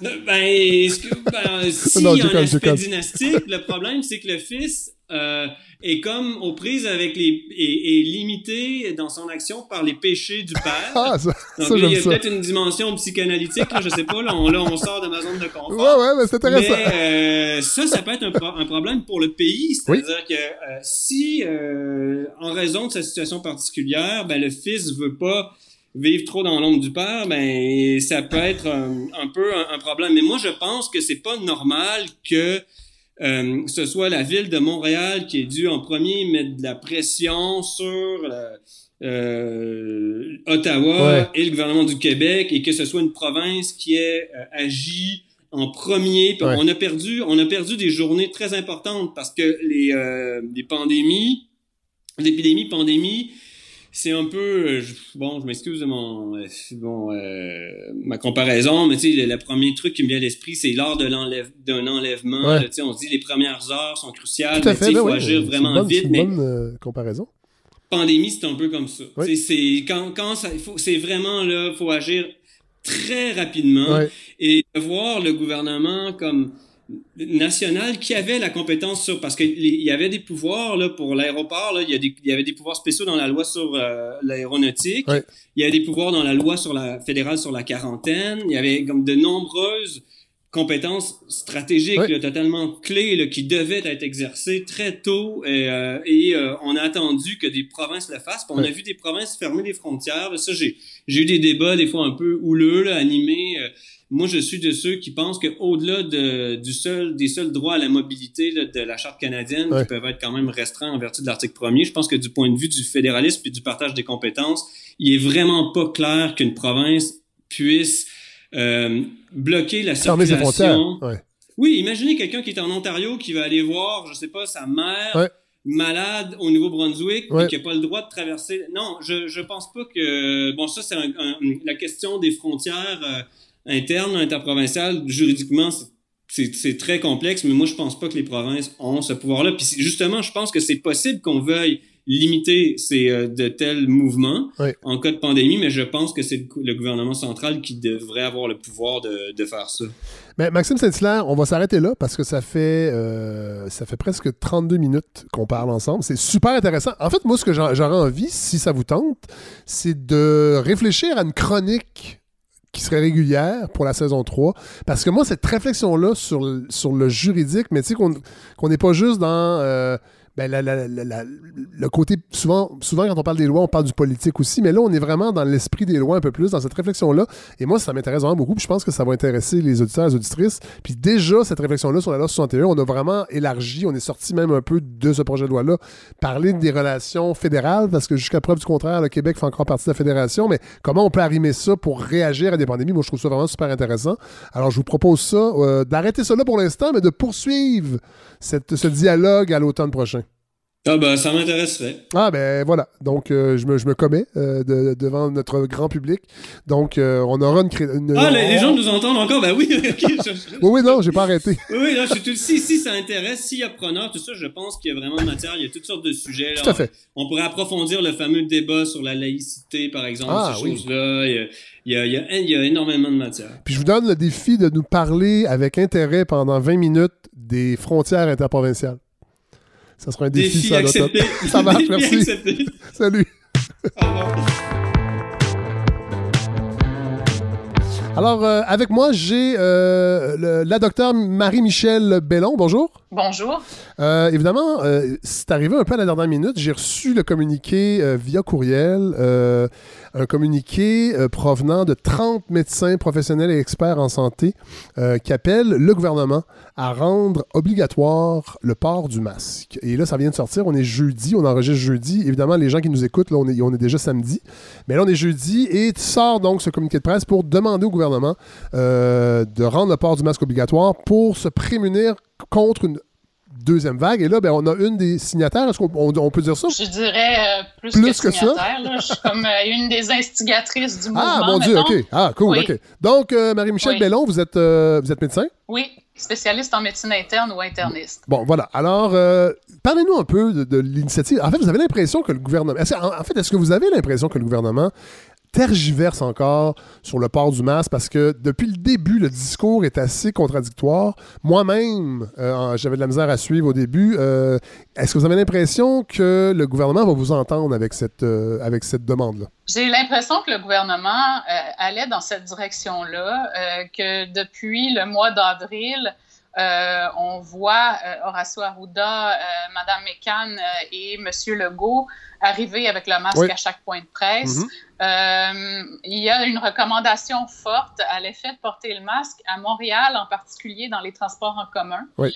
Euh, ça m'a frappé aujourd'hui parce que je me suis rendue au CHUM pour la conférence de presse euh, en autobus et en métro, de constater que la grande majorité des gens le portaient. Ah oui! Ce que je ne savais pas, je dois dire, ah oui, vraiment, là. Ah, ça, c'est bon à entendre. ouf, quatre- 80-90 je dirais. Ouais. Euh, mais il y avait des affiches dans le métro marquées et nous vous recommandons fortement de porter le masque. La même chose dans les autobus. Oui. Euh, Ben, j'ai l'impression que, oui, il le recommande, mais vous, vous demandez quand même qu'il qu'il devienne obligatoire. Et ça, on a l'impression que le gouvernement veut vraiment pas aller là. Puis ça va au-delà du problème juridique de dire que si c'est obligatoire, on devra euh, faire une plus grande surveillance puis sévir. On a l'impression que le gouvernement veut encore garder ça, euh, espèce de coercition soft, sans obliger rien. Avez-vous cette impression-là? Moi, moi, non, moi j'ai l'impression que c'est vers ça qu'ils veulent, Ah. qu'ils voulaient aller, mais, mais que euh, y a- je pense que le gouvernement avait peut-être peur de la réaction de la population. Ouais. Euh, et puis qu'en ce sens-là, euh, je pense qu'on est un bon coup de pouce. Ouais. Mais autant, euh, par exemple, j'ai constaté aujourd'hui que dans les autobus et dans le métro à Montréal, ça semble être acquis. Autant il y a des endroits où ça ne l'est pas du Ben tout. oui, oui, Euh, comme ça. par exemple euh, la boulangerie au coin de ma rue. Euh, moi, j'en reviens tout simplement pas Ouais. de, de voir que, euh, que, que le- le- c'est un lieu qui est, c'est un espace qui est petit, euh, où il y a plusieurs personnes qui travaillent euh, et personne ne porte le masque et, et on, et on vous vend des pâtisseries et du pain. Donc, non seulement ces personnes-là entre elles peuvent se le transmettre, mais peuvent aussi respirer par-dessus les choses qu'on vous vend. Et, et dans ce sens-là, je, je- je pense qu'il fallait aller euh, une étape plus loin. Puis Ouais. c'est pour ça que qu'on a, nous, on prône euh, l'obligation parce qu'en fait, c'est une question de rapidité. Euh, pour moi, ça presse. Puis euh, là, il faut arrêter le niaisage. Puis c'était l'essence de notre propos ce matin. Bon, euh, vous le recommandez, Oui. en, en fait, vous aimeriez qu'il soit obligatoire pour les 12 ans et plus, dans les lieux publics Oui. fermés et dans tout espace public extérieur où la distanciation physique est difficile ou impossible à réaliser. Donc, cet, Effectivement. cet été au chalet, si on invite la belle famille et qu'on est capable de se mettre pas trop proche un de l'autre, à peu près deux mètres, on n'a pas besoin de, de porter le masque, selon vous? Ça dépend si on les invite à l'extérieur ou à l'intérieur. Donc, à l'extérieur, en après-midi, là, la petite fraîche s'installe vers 22h, on rentre en dedans, et là, tout le monde devrait mettre le masque, selon vous? Idéalement, oui, parce que c'est vraiment dans les espaces clos que la transmission se fait. À l'extérieur, il y a 18 fois moins de chances. Ouais. Euh, mais euh, à l'intérieur, clairement. Avez-vous l'impression, euh, puis moi, on a déjà parlé à la balado ici un peu plus tôt euh, ce printemps, que les tergiversations et le discours du docteur Arruda, entre autres, mais de François Legault sur le masque au début, on disait que rien, ne prouve. Et c'est vrai que probablement que rien ne prouvait, euh, mais que ça, augmentait l'efficacité et qu'on pouvait mal le porter, c'était c'était pire. Avez-vous l'impression que ce discours-là a un petit peu noyé le poisson, c'est-à-dire a fait en sorte que quand est venu le temps de dire non, finalement, on pense que c'est bon, mais les gens étaient comme avaient un peu décroché, puisque quelques semaines avant, on avait dit que ça servait à rien de le porter. Oui, je pense que malheureusement, oui. Euh, ceci dit, au début, je comprends très bien le- la tergiversation qu'il y avait, puis même un peu le. le- euh, J'allais dire la- le, côté euh, de, de ridiculiser un peu le port du masque. Ouais. Je me souviens moi-même, au moment euh, où le confinement a été décrété, moi j'étais au Mexique. Ouais. Euh, donc moi j'ai été en quarantaine Ouais. 14 jours à mon retour du Mexique. Mais à l'aéroport, j'observais les gens, j'observais dans l'avion, j'observais. L'épidémie avait commencé puis au Mexique aussi, là, donc il y avait plusieurs personnes qui portaient le masque, mais ça me fascinait à quel point c'était mal porté, à quel point les gens, le mot qui me vient, c'est gossaient, mais Ouais. ils gossaient avec leur masque, Ouais. euh, le mettaient juste sur la bouche, euh, l'enlevaient, le remettaient, le gardaient dans leur cou. Ouais. euh, puis je me disais, si c'est ça, porter un masque, c'est certain que c'est inefficace. Donc, donc, je comprenais au début le- le- les réticences euh, de la santé publique. Même, j'étais moi-même contre le port du masque au départ. Je, pense, je pensais la même chose, Ouais. que c'était que ça valait pas la peine, que c'était inefficace, que, c'était porté tout croche. Puis, mais rapidement, ma pensée a évolué, je Ouais. dirais, en quelques semaines. Puis, euh, avoir aussi certains commentaires euh, sur les réseaux sociaux euh, de gens qui s'étaient renseignés, puis ou, ou de me faire répondre, ben ça s'apprend. Si on peut nous apprendre à, Ouais. à nous laver les mains correctement, on peut nous apprendre à porter le masque correctement. On Ouais. n'est pas stupide, on peut. Puis euh, je me suis dit effectivement, puis plus ça allait, plus on constatait aussi au début, les- le mode de transmission de la COVID-19, c'était pas si clair Non, ça, c'est vrai, c'est vrai. plus, plus ça va, plus on se rend compte que c'est vraiment un virus à transmission respiratoire. Ouais. Puis, euh, et, et puis euh, que le masque, ben, dans ce contexte-là, c'est vraiment le meilleur outil Ouais. pour, pour prévenir la transmission. Bon, autre chose que je trouve Oui. qui est pas étrange, mais je trouve qu'on insiste beaucoup, beaucoup sur la protection pour les autres. Oui. A- Alors que euh, je suis pas sûr que c'est là-dessus qu'il faut jouer sur ce sentiment-là dans cette euh, époque qui est la nôtre, plutôt individualiste. Pourquoi pas aussi le, le dire que mettre le masque, c'est se protéger soi? Parce que forcément, si on met un masque pour protéger les autres, ben, j'imagine que de l'autre côté, le masque aussi nous protège des autres. J'ai l'impression qu'on a Moi, bien pense- peur de, de- de dire que c'est pour nous en premier lieu qu'on fait ça. Moi, je- moi, j'ai le même avis que vous sur la question. Euh, même les spécialistes ne s'entendent pas. Même Ouais. parmi nos signataires là-dessus, Ouais. il y avait euh, une divergence d'opinion. Euh, je pense que de plus en plus, il y a des études puis qui prouvent que c'est très efficace pour protéger les autres, mais que c'est quand même un peu ou, ou moyennement efficace pour se protéger soi-même? Euh, et, et moi, je trouve que euh, sans nécessairement euh, euh, parler d'une étude scientifique là, à, à double insu, randomisée, contrôlée, Ouais. il me semble que juste la simple, le simple gros bon sens veut que si effectivement ça protège les autres, ben ça doit aussi nous protéger un peu soi-même. Ben, ben, semble, effectivement. Alors, euh, oui, Mais- mais, mais- semble. On parle de la protection, c'est vrai, personnelle, qui peut être un argument, mais là, il y a quelque chose qui est intéressant dans, dans le communiqué, c'est que vous dites aussi, euh, les médecins et les spécialistes de la santé, que euh, au-delà des chiffres, le port du masque obligatoire, c'est aussi la reconnaissance du travail accompli par le personnel soignant. Donc, en portant le masque, c'est comme rendre un peu hommage à votre travail pour pas qu'on retombe dans une deuxième vague et qu'on recommence un cycle de surhospitalisation, de surmenage. Ça aussi, je trouve, je trouve ça intéressant, au fait, de spécifier. Oui, effectivement. Moi, en fait, c'était l'essence du discours que j'ai que, fait ce matin. Euh, je, je, parlais de, du fait que depuis qu'on déconfine, on a l'impression que la situation est banalisée. Oui, tout à fait. Euh, on a l'impression que la, la menace s'est éloignée. Oui. Euh, puis il y a de la pensée magique là-dedans. J'ai l'impression que les gens en, peuvent plus du confinement, en particulier euh, certaines tranches de la population, dont les jeunes. C'est très, très dur pour eux de devoir être, être éloignés physiquement de leurs amis. Euh, et puis, euh, qu'il y a une pensée magique qui s'est installée. Puis, je, constate euh, près de chez moi, en tout cas, qu'il y a vraiment des gens qui font beaucoup moins attention. mais d'un autre côté, je travaille sur l'unité COVID de l'hôpital Notre-Dame. J'y étais la semaine dernière et on constate qu'il y a moins de patients hospitalisés, mais les cas qui sont hospitalisés viennent me chercher tout autant. et je, en fait, on, a sans doute moins de personnes très âgées qui nous viennent des CHSLD parce que je pense que la crise est est de plus en plus sous contrôle en CHSLD. Donc, on a moins de patients hospitalisés, mais ce qui fait par contre que sur le lot de patients hospitalisés, il y a plus de, entre guillemets, jeunes. Euh, je dis entre guillemets parce que pour moi, jeunes, ça inclut les 50 puis les 60 ans. Euh, mais des formes, des présentations sévères, il y en a encore. Cette semaine, on a vu euh, qu'il y a une préposée aux bénéficiaires qui a infecté son mari au CIUS de l'Ouest. C'est épouvantable, mais le mari est décédé. Et, c'est pas des personnes âgées, là. Que, ben non, pas du tout. 50 ans, le mari. Euh, moi, la semaine dernière, quand j'étais sur l'unité COVID, on a eu deux conjoints de membres du personnel soignant euh, qui ont présenté des formes sévères qui, euh, qui, étaient hospitalisés. Le, nombre de patients hospitalisés a diminué probablement parce que l'incidence de la COVID-19 est moindre actuellement. Oui, mais elle est, aussi sévère, mais moins répandue, et c'est pour ça qu'il faut faire attention. C'est ça.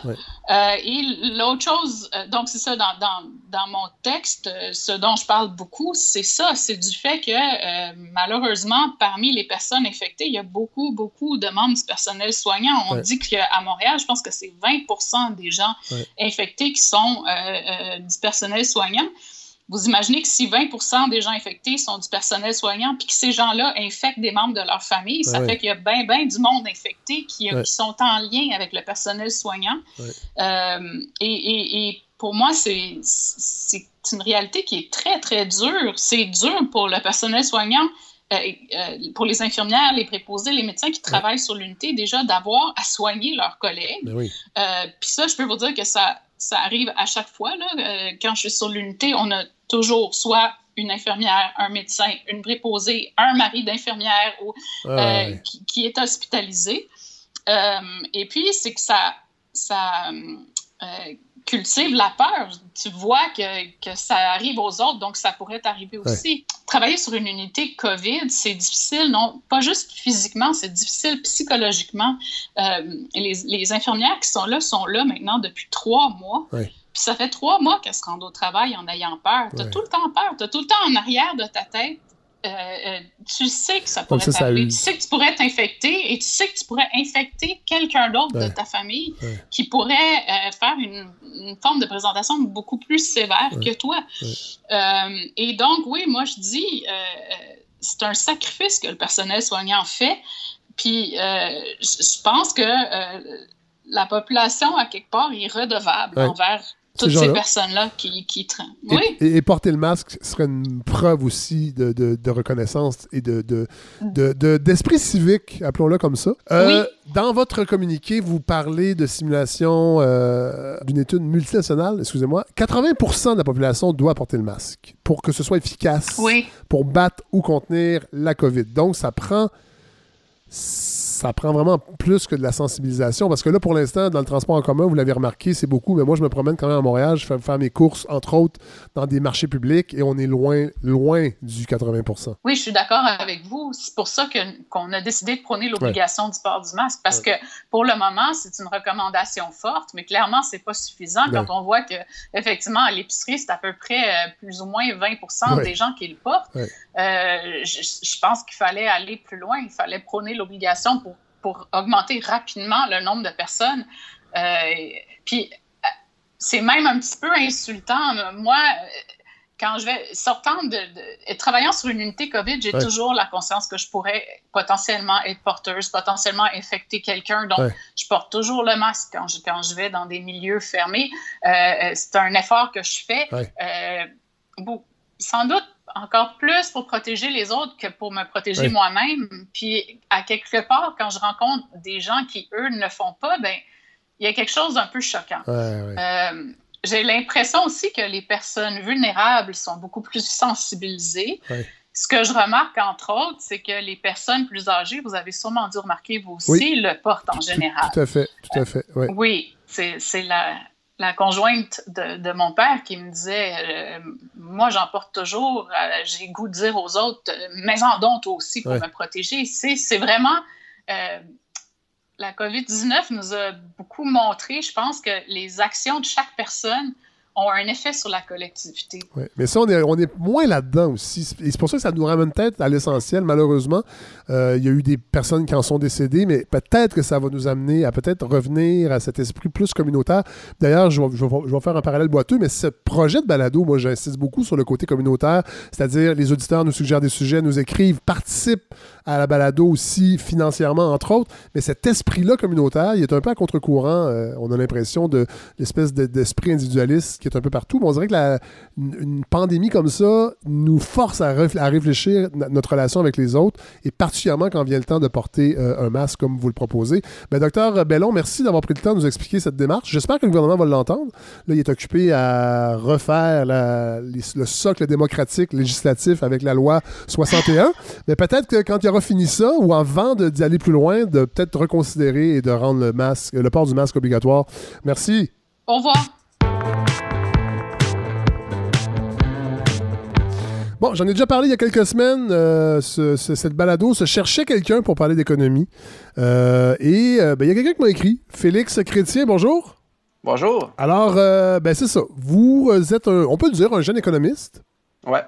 Et ça vous interpellait un peu, cette, cette suggestion. Puis c'est drôle parce que vous êtes arrivé avec une suggestion vraiment intéressante aussi qui rejoint un peu les propos que j'ai déjà tenus à cette balado sur le, le revenu minimum garanti. Vous, vous, êtes- vous m'avez proposé en fait d'analyser la prestation canadienne d'urgence euh, comme, en fait, de se demander est-ce que ça serait une bonne expérience de revenu minimum garanti. Puis je trouvais ça d'autant plus pertinent que là, on est en, on est, elle, elle se termine dans quelques jours en fait. Euh, Je pense que c'est le début juillet. Ben, en fait, ça se termine un petit peu plus tard, mais ceux qui ont droit depuis le début, puis qu'ils la touchent depuis le début, ces prestations-là, ça va se terminer en juillet exactement. Bon, voilà. Alors là, on- je me disais, mon Dieu, c'est intéressant ça qu'un économiste se penche là-dessus. Est-ce qu'on pourrait se servir de cette expérience-là, de la, de la PCU, pour voir jusqu'à quel point on peut instaurer le revenu minimum garanti au Canada? Exactement. Puis moi, en tant qu'économiste, euh, c'est sûr que moi, je vais essayer d'avoir, d'étudier est-ce que c'est une bonne expérience vraiment au sens empirique du terme. Oui. Est-ce que scientifiquement, ça se tient comme expérience de Ouais, là, on n'est pas, dans- garanti? on- on n'est pas dans le politique. Là, il faut dire, euh, les gens vont se demander, Hey, c'est qui sort d'où, lui? Parlez-nous un Ouais. peu de votre parcours. Euh, vous avez étudié en économie? Exactement. Euh, J'ai une formation, j'ai un baccalauréat en politique internationale, j'ai une maîtrise en économie de l'Université McGill, une autre maîtrise en économie euh, de l'École d'économie de Paris. Puis euh, je suis en ce moment sci- scientifique des données. Oui. Donc euh, j'aide des entreprises euh, de toutes les tailles, en immobilier, en finance. Donc c'est ça, à designer des algorithmes euh, en Puis- sciences des données. Et vous avez étudié en France, donc c'est extraordinaire. Je fais une blague, je suis ironique. Ben oui, euh, Oui. euh, ça me donne une crédibilité euh, Totalement. supplémentaire.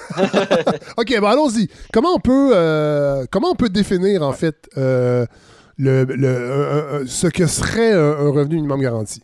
Oui, ben, un revenu minimum garanti, ce serait c'est une politique économique de sécurité sociale qui serait un versement récurrent d'un montant qui couvre l'ensemble des besoins de base, qui est versé de façon inconditionnelle à l'ensemble des citoyens. Oui, ça c'est intéressant. Faut, c'est un peu ce qu'on a, on a, on a décrié de la prestation canadienne d'urgence, c'est qu'on trouvait qu'elle ratissait large.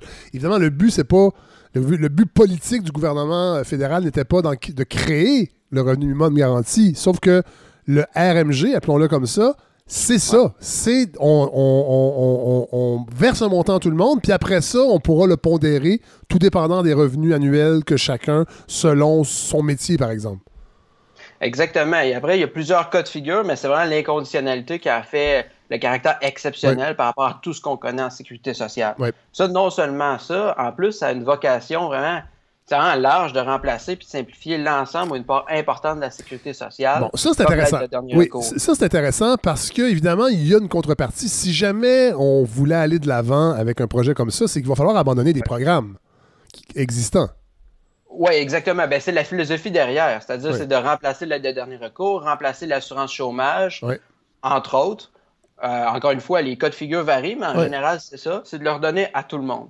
L'avantage là-dedans, c'est qu'il n'y a personne qui éprouve de la précarité économique qui tomberait en deux programmes, qui n'aurait pas de programme exactement qui serait spécifiquement conçu pour sa situation. On parle, pensons aux gens des arts vivants, entre autres, qui, euh, les comédiens, euh, les, techniciens en théâtre, entre autres, qui, certains avaient le droit à la PCU, d'autres n'avaient pas le droit à la PCU parce qu'ils étaient travailleurs autonomes, ils tombaient dans une craque avec un revenu minimum garanti. Là, on enlève tout ça, il n'y a plus d'ambiguïté, tout le monde peut recevoir un montant mensuel qui va lui permettre de, remplir ses besoins de base économique. Exact, exactement. C'est presque un nouveau euh, contrat social, hein, parce que peu importe, il n'y a plus de deux classes de citoyens, ceux qui sont des prestataires ou des gens qui profitent de l'aide gouvernementale et des gens qui contribuent. Non, tout le monde reçoit de manière égale. Euh, ça élimine aussi des processus de vérification d'admissibilité aux programmes sociaux qui sont des fois compliqués, même parfois, mais même souvent vécus de façon déshumanisante par les prestataires. Oui, on est un peu, c'est un peu comme une stigmate en fait de, d'être prestataire d'assurance euh, emploi ou d'être prestataire, de ce qu'on appelle le BS, le bien-être social. Ça, c'est aboli. Tout le monde, finalement, ça, ça, ça met un peu tout le monde sur le même pied d'une certaine façon. E, exactement. C'est encore une fois, c'est l'argument des tenants du revenu minimum garanti. C'est cette idée-là un peu utopiste, pas au sens euh, licorne, pas au sens irréaliste, mais une idée vraiment de changement, de nouveau contrat social qui vient avec. Bon, là, si on regarde la PCU, euh, puis on s'en sert comme échantillon, euh, comme expérience, quelles sont les observations que vous en tirez pour l'instant? Ben, c'est sûr. Ben, déjà, c'est sûr que pour tester une nouvelle politique économique, on préfère généralement des projets pilotes. Hein, en, séance sociale, il y en a eu déjà plusieurs. Si on se restreint aux, tests dans les pays développés, il y en a eu par exemple récemment en Finlande en 2017-2018. Il est très cité en ce moment dans les médias, ce projet pilote-là. En général, ce qu'on retient des projets pilotes, c'est qu'il n'y en a pas un qui a révélé un effet moyen sur l'emploi. Donc, ça ne diminue pas ou ça n'augmente pas l'emploi en moyenne. Parce que ça, c'est une crainte, c'est une crainte, entre autres, des conseils du patronat ou des chambres de commerce, c'est qu'une mesure comme ça, puis on le vu avec les PCU, c'est que ça, euh, ça force, en fait, ça, incite les gens à rester à la maison et à flâner, euh, au, lieu, au lieu d'être des, travailleurs qui se retroussent les manches. Oui, exactement. Mais euh, par contre, il faut quand même. C'est aussi un argument de ceux qui défendent le revenu minimum garanti, comme quoi c'est positif parce que ça augmenterait l'employabilité de certains euh, travailleurs précaires parce que ces travailleurs-là, ils auraient pu à occuper des emplois précaires juste pour survivre, mais pourraient prendre du temps pour apprendre un nouveau métier, puis réinvestir ce métier-là sur le marché de l'emploi. Cela permettrait éventuellement d'occuper un emploi moins précaire, plus payant ou qui correspond mieux à leurs aspirations. Oui, parce que c'est moi, je trouve, je trouve que c'est intéressant, cette idée-là. C'est-à-dire que, bon, on parle, mettons, on donne un exemple, il y, aurait une pénurie de main-d'œuvre dans les, euh, les, entreprises euh, de, de, agricoles québécoises, entre autres, pour la cueillette des asperges, on l'a vu il y a quelques semaines, pour les fraises, on a vu ça cette semaine, entre autres. Dans les médias euh, que les producteurs de fraises s'inquiètent que les fraises restent sur les plants parce qu'il n'y aura personne pour les cueillir. Euh, évidemment, on est, en, on est en temps de pandémie, mais normalement, ça voudrait dire que quelqu'un, là, je, je vais parler, mais quelqu'un qui se fait un peu chier à sa job euh, pourrait quitter son emploi, profiter du revenu minimum garanti pour ensuite faire ce qu'il a peut-être voulu faire longtemps, c'est-à-dire devenir travailleur saisonnier pendant quelques mois pour ramasser des fraises. Là, je sais que je fais ça idyllique, là, comme, comme...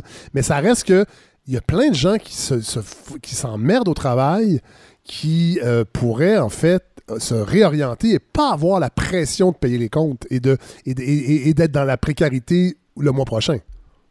Oui, exactement. Ça permet aux gens de faire une activité qui, dans laquelle ils accordent un certain sens, Oui. ou même de- d'avoir du temps, de libérer du temps pour une implication communautaire, Oui. une implication dans sa famille. Ça, c'est tous des cas de figure qui ont été documentés dans les projets pilotes, Oui. dans les études qualitatives.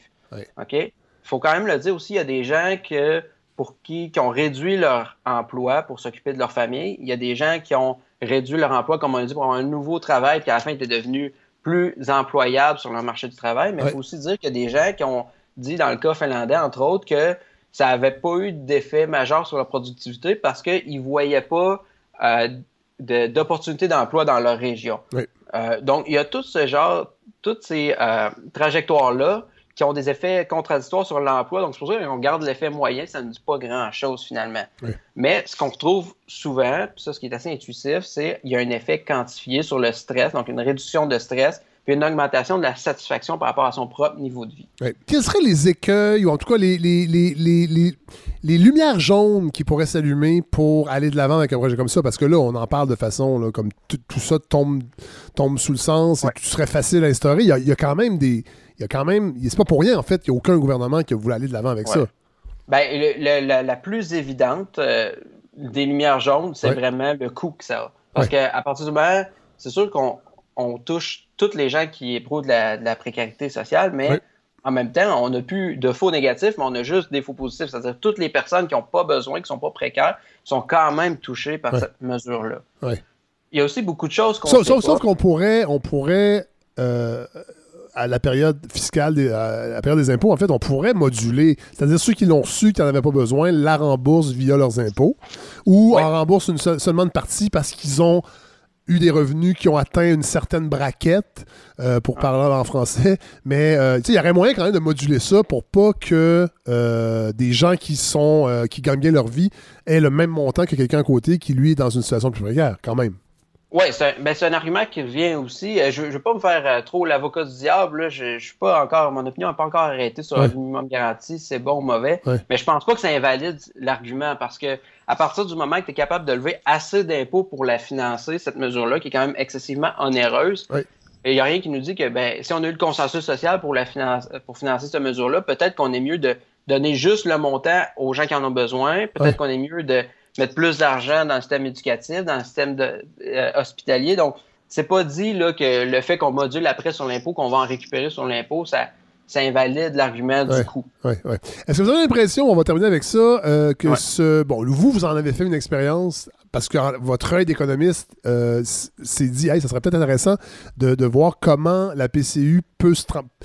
pourrait être un- une espèce de projet pilote non volontaire des gouvernements. Mais avez-vous l'impression que, parce qu'il y a des sénateurs qui l'ont demandé, entre autres, euh, il y a des ex-politiciens, parce que c'est souvent le cas, c'est des gens qui sont plus dans l'exercice du pouvoir qui le proposent. Mais quand même, l'idée revient depuis le début de la pandémie de certaines personnes, de certaines personnalités, qu'un revenu minimum garanti serait une bonne chose. Avez-vous l'impression que l'idée fait son chemin dans, Ben- dans les instances gouvernementales? Ben, c'est sûr que le fait qu'il y a beaucoup de gens en ce moment qui font l'expérience d'avoir du temps euh, pour se reposer, pour s'occuper de ses proches, pour même apprendre, faire des activités qui font du sens pour eux, puis qu'il y a beaucoup de gens qu'on pensait jamais qui feraient l'expérience de la précarité économique, des gens qui ont des diplômes béton, qui occupent des emplois qui, en temps normal, ont un taux de chômage de 0 Ouais. 1 Ouais. en ce moment, qui perdent leur emploi. C'est sûr que ça nous montre que il y a moins de. Il y a, il y a plus de gens qui sont pas à l'abri de la précarité qu'on pensait. Donc, Euh, donc ça, ça- ça élargit la- la- les sensibilités à cette idée-là, forcément. Exactement. Moi, je pense que si on prend l'expérience du revenu minimum garanti, au sens de faire l'expérience du revenu minimum garanti, Ouais. c'est sûr qu'il y a beaucoup de gens qui font l'expérience de ça, puis ça la rend plus, cette idée-là plus attrayante. Ben, Félix Chrétien, merci euh, de cette suggestion. Euh, je trouve que c'est un angle intéressant qu'on n'a pas, euh, que j'ai que j'ai vu nulle part, en fait, cette espèce de- de- d'idée de, de, de prendre la PCU euh, et d'en faire un- une analyse pilote, on pourrait dire ça, d'un éventuel revenu minimum garanti. Alors, euh, merci d'avoir répondu. On va peut-être se reparler. Là, la saison est presque finie. On va faire un gros post-mortem brainstorm cet été.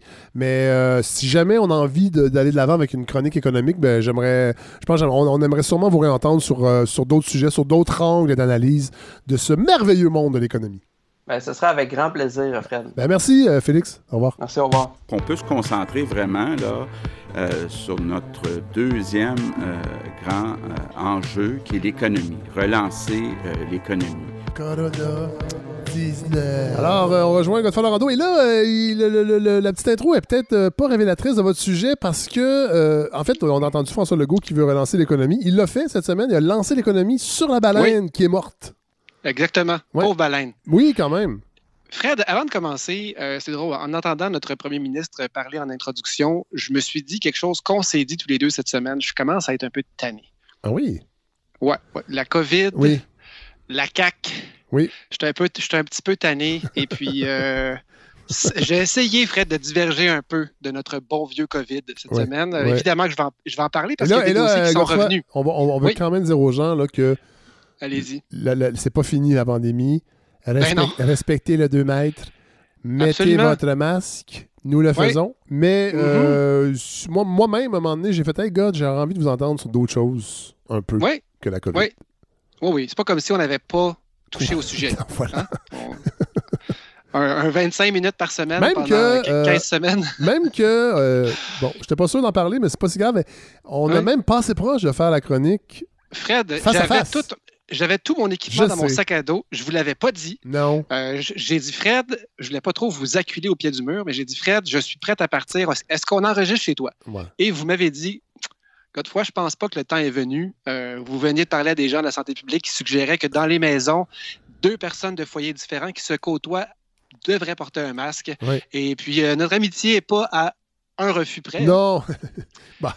Hein? Et donc, oui. je sais que c'est ma fête, c'est ma fête dimanche. Ah! Pu l'invoquer. Ah! ben là, Mais Est-ce que ça vaut la peine que vous mouriez, Fred? Je pense pas. Mais non, mais j'aurais pu vous contaminer également. Ouais, c'est Ouais. vrai. C'est vrai. Mais bon. Fred, euh, Oui. Fred, on, a été visité. Ah oui, c'est vrai. Comment est-ce qu'on dit trigger warning en français?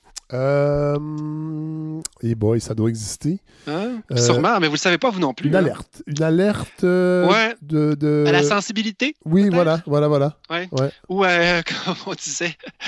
Ouais, c'est ça. Donc, j'ai j'ai un- j'ai une, une alerte à la sensibilité ici pour les gens qui auraient souffert de traumatismes liés à l'ironie. Ah! Hein, des gens qui auraient été traumatisés par le sarcasme ou l'ironie. Ça se pourrait que dans ma chronique, il y en ait un petit peu. Oh là là! Alors, déjà, Non, je m'excuse. Oui. Et euh, j'essaie de pas faire ça beaucoup. Vous savez, Fred, qu'au fond de moi, il y a tout un humour noir. Et Oui. ici, on joue pas trop là-dedans parce qu'on n'a pas le goût d'être. euh, d'être- on a le goût de rester un peu positif. Aujourd'hui, je me laisse aller. Je vous ai dit, j'étais tanné. Bon. Ben, allez-y, ta- tannez-nous. Alors, donc, Fred, on a été visité par un des plus gros animaux du monde cette Oui. semaine, dans la, la ba- la- la semaine passée, la baleine à bosse. Oui. Euh, je ne suis pas, allé la voir, mais bon, on, on s'est littéralement Moi non plus, mais- exta- Je- je on s'est extasié. Oui, mais je suis pas allé par pudeur, je dois je dois l'avouer, parce qu'elle était. Ouais. euh, le week-end dernier, elle était mal en point. Puis je trouvais vrai, ça, moi, je trouvais ça cheapo d'aller la voir mourir de- devant moi. Ben, moi, je me disais, on la voyait sauter à répétition. En Ouais, plus, les gens s'imaginent, ah, elle nous dit bonjour, hein, Ouais. un spectacle. moi, à chaque fois, Fred, qu'on nous présente un animal qui fait quelque chose d'attachant, Oui. euh, particulièrement un carnivore, dans ce cas-ci, c'est pas ça, là, mais je me rappelle, Fred, dans le temps qu'on habitait sur Prudhomme, donc des années 2000 là, ou 90 99, il y avait une lionne, une lionne qui avait adopté un bébé chèvre Euh, et qui s'en occupait. Et les gens trouvaient donc ça cute. Ça avait passé aux nouvelles. Ouais. C'était euh, c'était avant YouTube, hein. c'était Ouais. c'était avant, les, vi- avant les, les vidéos virales. Et moi, je trouvais, Fred, que ça criait maladie mentale. Ouais. Alors, je me disais, là où certaines personnes voyaient une pause à la cruauté de la nature, moi, je voyais un trouble du comportement. Ouais. Une Et là, cette baleine-là- Une perte cognitive, un peu comme la Ouais. baleine d'ailleurs. Cette grosse baleine-là, Fred, qui est à 400 km de son habitat naturel, qui Ouais. se lance hors de l'eau à répétition, moi, je vois de l'anxiété. Oui. Euh, on s'est émerveillé, Fred, peut-être, hein, c'est ma théorie, devant l'équivalent d'un monsieur qui aurait un solide trouble obsessif-compulsif puis qui retourne sans arrêt dans sa cuisine pour vérifier que son rond de poêle est bien éteint. Oui, en faisant des bons. Ah, donc, oui, mais donc, on, on- on voyait la baleine, hein, pouch. mais en réalité, c'était quelqu'un d'anxieux qui retournait dans sa cuisine. Ouais. Et c'est beaucoup moins cute dans ce temps-là. Et là, juste pour rajouter un peu à ça, elle est morte probablement d'un coup de bateau sa gueule. Oui, mais c'est ce qui se semble euh, être de plus en plus plausible. Là. Ouais. s'est fait frapper par donne- un bateau. Ce qui de nos jours est une mort naturelle. Euh, On appelle ça comme ça. Ouais. Euh, c'est peut-être l'économie qui était exactement qui était dans un bateau qui s'en venait et qui a ramassé une baleine. Je me dis quand même, ça te donne une, une idée, Fred, euh, une quantité de pétroliers ou de gaziers, hein, des, des- des- des- les gros, ce qui, ce qui pourrait transporter euh, le gaz liquéfié Oui. près, de, sa- près, près de la baie pour le GNL Québec. Euh, Imaginez-vous dans une pouponnière de beluga. Là, euh, plus, là, c'est une baleine. Il y en avait une qui traînait, puis ils l'ont pogné avec un bateau. Et il il en meurt des dizaines par année, puis on ne le sait pas Ouais. en plus. Fait que, il y a ça Et aussi, voilà. mais bon, ça, c'est un autre, c'est un autre débat. que bref, euh, c'est un élément dont on peut être fier, peut-être, dans cette pandémie. Donc, il y a une baleine qui est venue nous voir. Oui. Euh, une, autre fierté typiquement québécoise que j'ai vue à plusieurs endroits, Fred, euh, dans des vidéos euh, pas destinées au grand public, mais aussi aux nouvelles. Euh, une caractéristique de notre gestion de la pandémie, Fred, on a su compter nos morts, mais vraiment comme des, les meilleurs au monde. Ah, mais ça, là. Euh, Fred, la mortalité excédentaire, cette fameuse mortalité excédentaire qui est la seule façon de vraiment évaluer l'impact de l'épidémie, c'est-à-dire comparer les morts moyennes par année des Ouais. dernières années pendant cette même période. Pour le Québec, là, ça égale exactement au nombre de COVID, de décès COVID compilés. Donc, si, hein, euh, je veux dire, pour moi, c'est une certaine fierté. Donc, on a eu beaucoup de morts, oui, mais on les a comptés, hein, euh, rubis sur l'ongle, tous, euh, on était bien au courant. Mais c'est drôle parce Bon. que, parce que euh, je me rappelle à une certaine époque euh, où Mhm. les taux de suicide au Québec étaient très élevés. Il y avait Ouais. quelqu'un en sociologie, je crois, qui avait dit attention, oui, euh, malheureusement, on a un taux de suicide assez élevé, mais c'est qu'on compte pas les, les- On a une tradition dans la religion catholique de compter de, de- Nos de- morts. oui, pour pas les mettre dans les cimetières, parce qu'à l'époque, il y a très longtemps, Oui, oui. les suicidés n'avaient pas droit à une sépulture euh, chrétienne, euh, catholique en Mhm. fait. Et euh, le chercheur disait que dans le Canada anglais ou aux États-Unis, on compte pas de la même façon. Fait qu'il y a probablement peut-être autant, ou en tout cas la différence est peut-être moins grande. C'est juste qu'ils sont moins répertoriés. Mais donc on compte bien nos morts. Il faut, faut prendre les, les- les- les plus où on peut les trouver. Oui, mais c'est, on, se dé- on, se déter- on, se, on, se re- on se démarque parfois comme nation dans des, des petits détails. Oui. Et, mais voilà. Et Fred, euh, je voulais juste retourner rapidement sur la fameuse hypothèse du virus Marcel. hein. On en a parlé et ça a jasé pas mal sur Facebook. Oui. Ça, m'a fait rire. J'étais content qu'on l'ait mis sous forme d'histoire. hein, Oui. Parce que, euh, donc, euh, on parlait de- du fait que ben, euh, il y a peut-être une immunité croisée qui protège les populations. euh, de la COVID, et puis que le virus aurait circulé beaucoup plus tôt que ce qu'on aurait cru, que notre confinement serait arrivé bien tard. Et euh, je suis content qu'on n'ait pas présenté ça comme une vraie hypothèse, parce que je vois bien que quand une hypothèse fait l'affaire des gens et que ça répond à leurs questions, parce que dans cette crise-là, il y a bien des questions qui Oui. restent sans réponse. Oui. euh, ben, les gens ont envie d'y croire. C'était Oui. littéralement ça qu'ils écrivaient dans leur fait. dans- on- je suis content de voir qu'ils avaient la nuance, mais je pense que d'avoir rajouté la petite couche de fantaisie en l'appelant Marcel, c'était une bonne chose. Oui, tout à fait. Mais Fred, euh, dans le devoir de cette semaine et dans le Figaro, euh, il y a des chercheurs qui avancent et qui testent cette même hypothèse-là euh, d'une propagation beaucoup plus précoce de la maladie. Et Oui. c'est là-dessus que je, je voulais revenir. Dans le Figaro, on parle d'une étude épidémiologique numérique. Donc, nouveau type d'étude épidémiologique, donc euh, préparée par l'Univers- l'Université de Boston, pas encore publiée. Et c'est assez rocambolesque. Donc, on a pris des images satellites de Wuhan. Oui. Euh, souvent s- avec ou sans l'accord du gouvernement, euh, je ne suis pas certain. Et donc, avril 2018 jusqu'à avril 2020.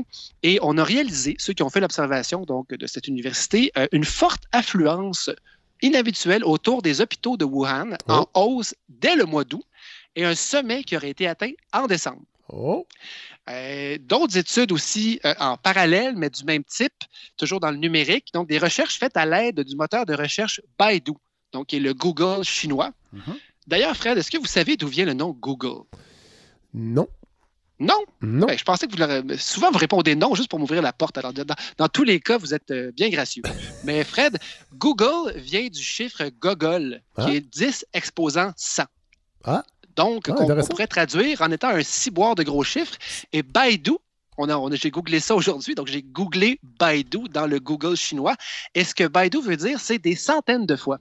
Donc, c'est le même concept de dire une espèce de multitude qui est accessible par euh, la personne qui utilise cet engin de recherche. ne- Fascinant, n'est-ce pas? Oui, tout à fait. Donc, euh, Gogol, ne ça n'a pas, du tout rapport avec euh, le poète russe Nicolas Gogol. Mais peut-être que Fred, on a choisi le terme Gogol à cause du poète. Ah. Mais, euh, donc, ce chiffre s'appelle comme ça et Google euh, l'a juste tweaké un tout petit peu. Oui. Euh, et bref, Fred, euh, sur ce site euh, qui est l'équivalent du Google chinois, avec Oui. un tout petit peu plus de contrôle, là, je présume, pendant les mêmes dates, donc, on, on constatait une affluence dans, autour des hôpitaux depuis l'espace. Oui. Euh, on, on découvre qu'il y a eu plus de recherches euh, autour de thèmes qui tournent autour de la, de la grippe, donc la toux, a été beaucoup plus recherché pendant cette même période-là. Par contre, la toux peut être aussi associée à l'influenza, donc la, la, grippe normale. Là où ça devient intéressant, c'est qu'il y a aussi euh, la diarrhée qui a, été, euh, qui, qui, a connu un pic de recherche pendant la même période. Diarrhée qui est nettement plus associée à la COVID. Mm-hmm. Et donc, euh, ce sont deux hypothèses là, qui, qui, qui s'avancent et qui vont avancer que les premiers cas théoriques non diagnostiqués serait arrivé en Chine au mois d'août 2019. Oh. Et ça corrobore une autre recherche dont on avait déjà parlé, euh, recherche qui s'intéresse à des échantillons pris systématiquement dans tous les hôpitaux euh, un peu partout dans le monde oui. pour savoir est-ce qu'il n'y aurait pas des traces de COVID dans ces, dans ces échantillons-là qu'on n'a pas testés pour la COVID à l'époque.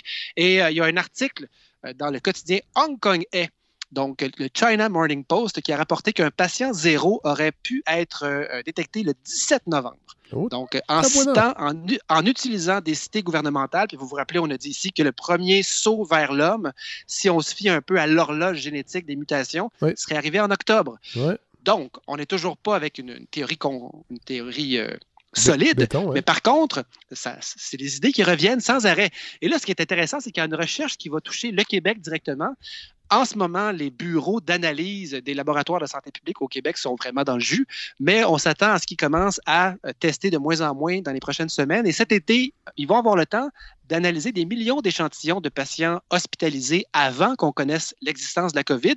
C'est un programme dont j'ignorais l'existence, Fred, programme de surveillance régulier de l'influenza, dont la mission, c'est entre autres de vérifier chaque année l'efficacité du vaccin contre la grippe, mais c'est aussi un, un, un, programme qui sert à surveiller l'émergence de nouveaux virus. Donc, ah. on fait des découvertes en inspectant ces échantillons-là, parfois longtemps après la prise des échantillons.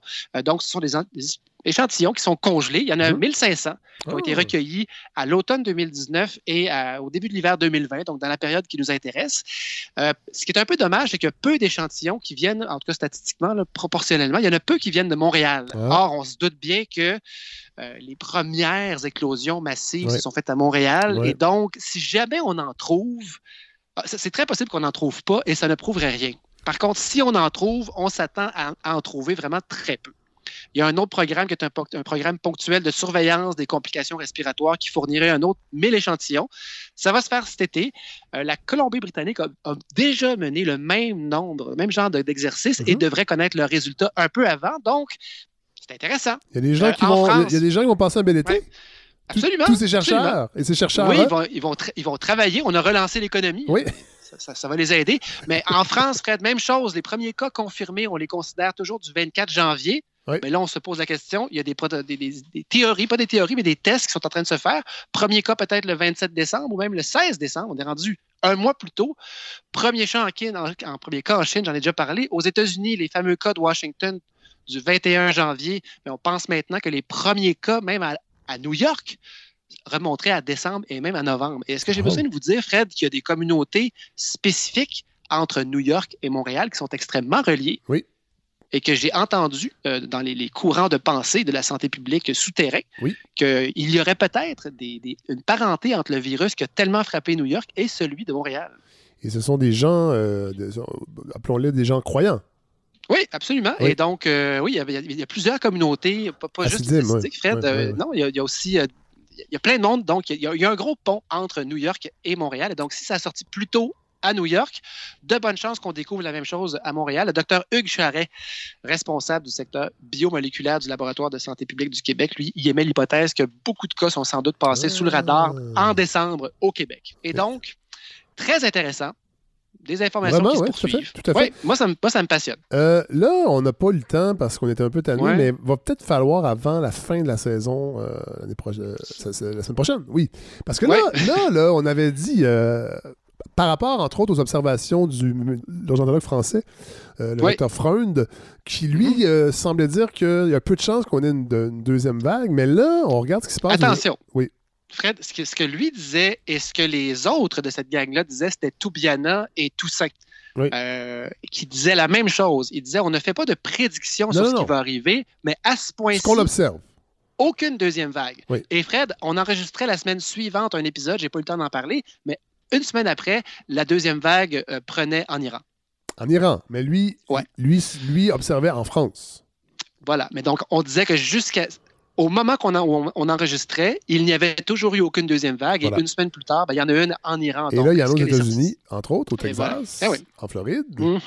Ouais. Alors, sauf que, est-ce qu'ils ont fait la même chose qu'en France? Euh, J'ai l'impression que non, parce qu'ils ont déconfiné sûrement beaucoup plus rapidement, parce qu'il y a eu des grandes, grandes pressions euh, des milieux d'affaires, entre autres, aux États-Unis. Il faudrait voir.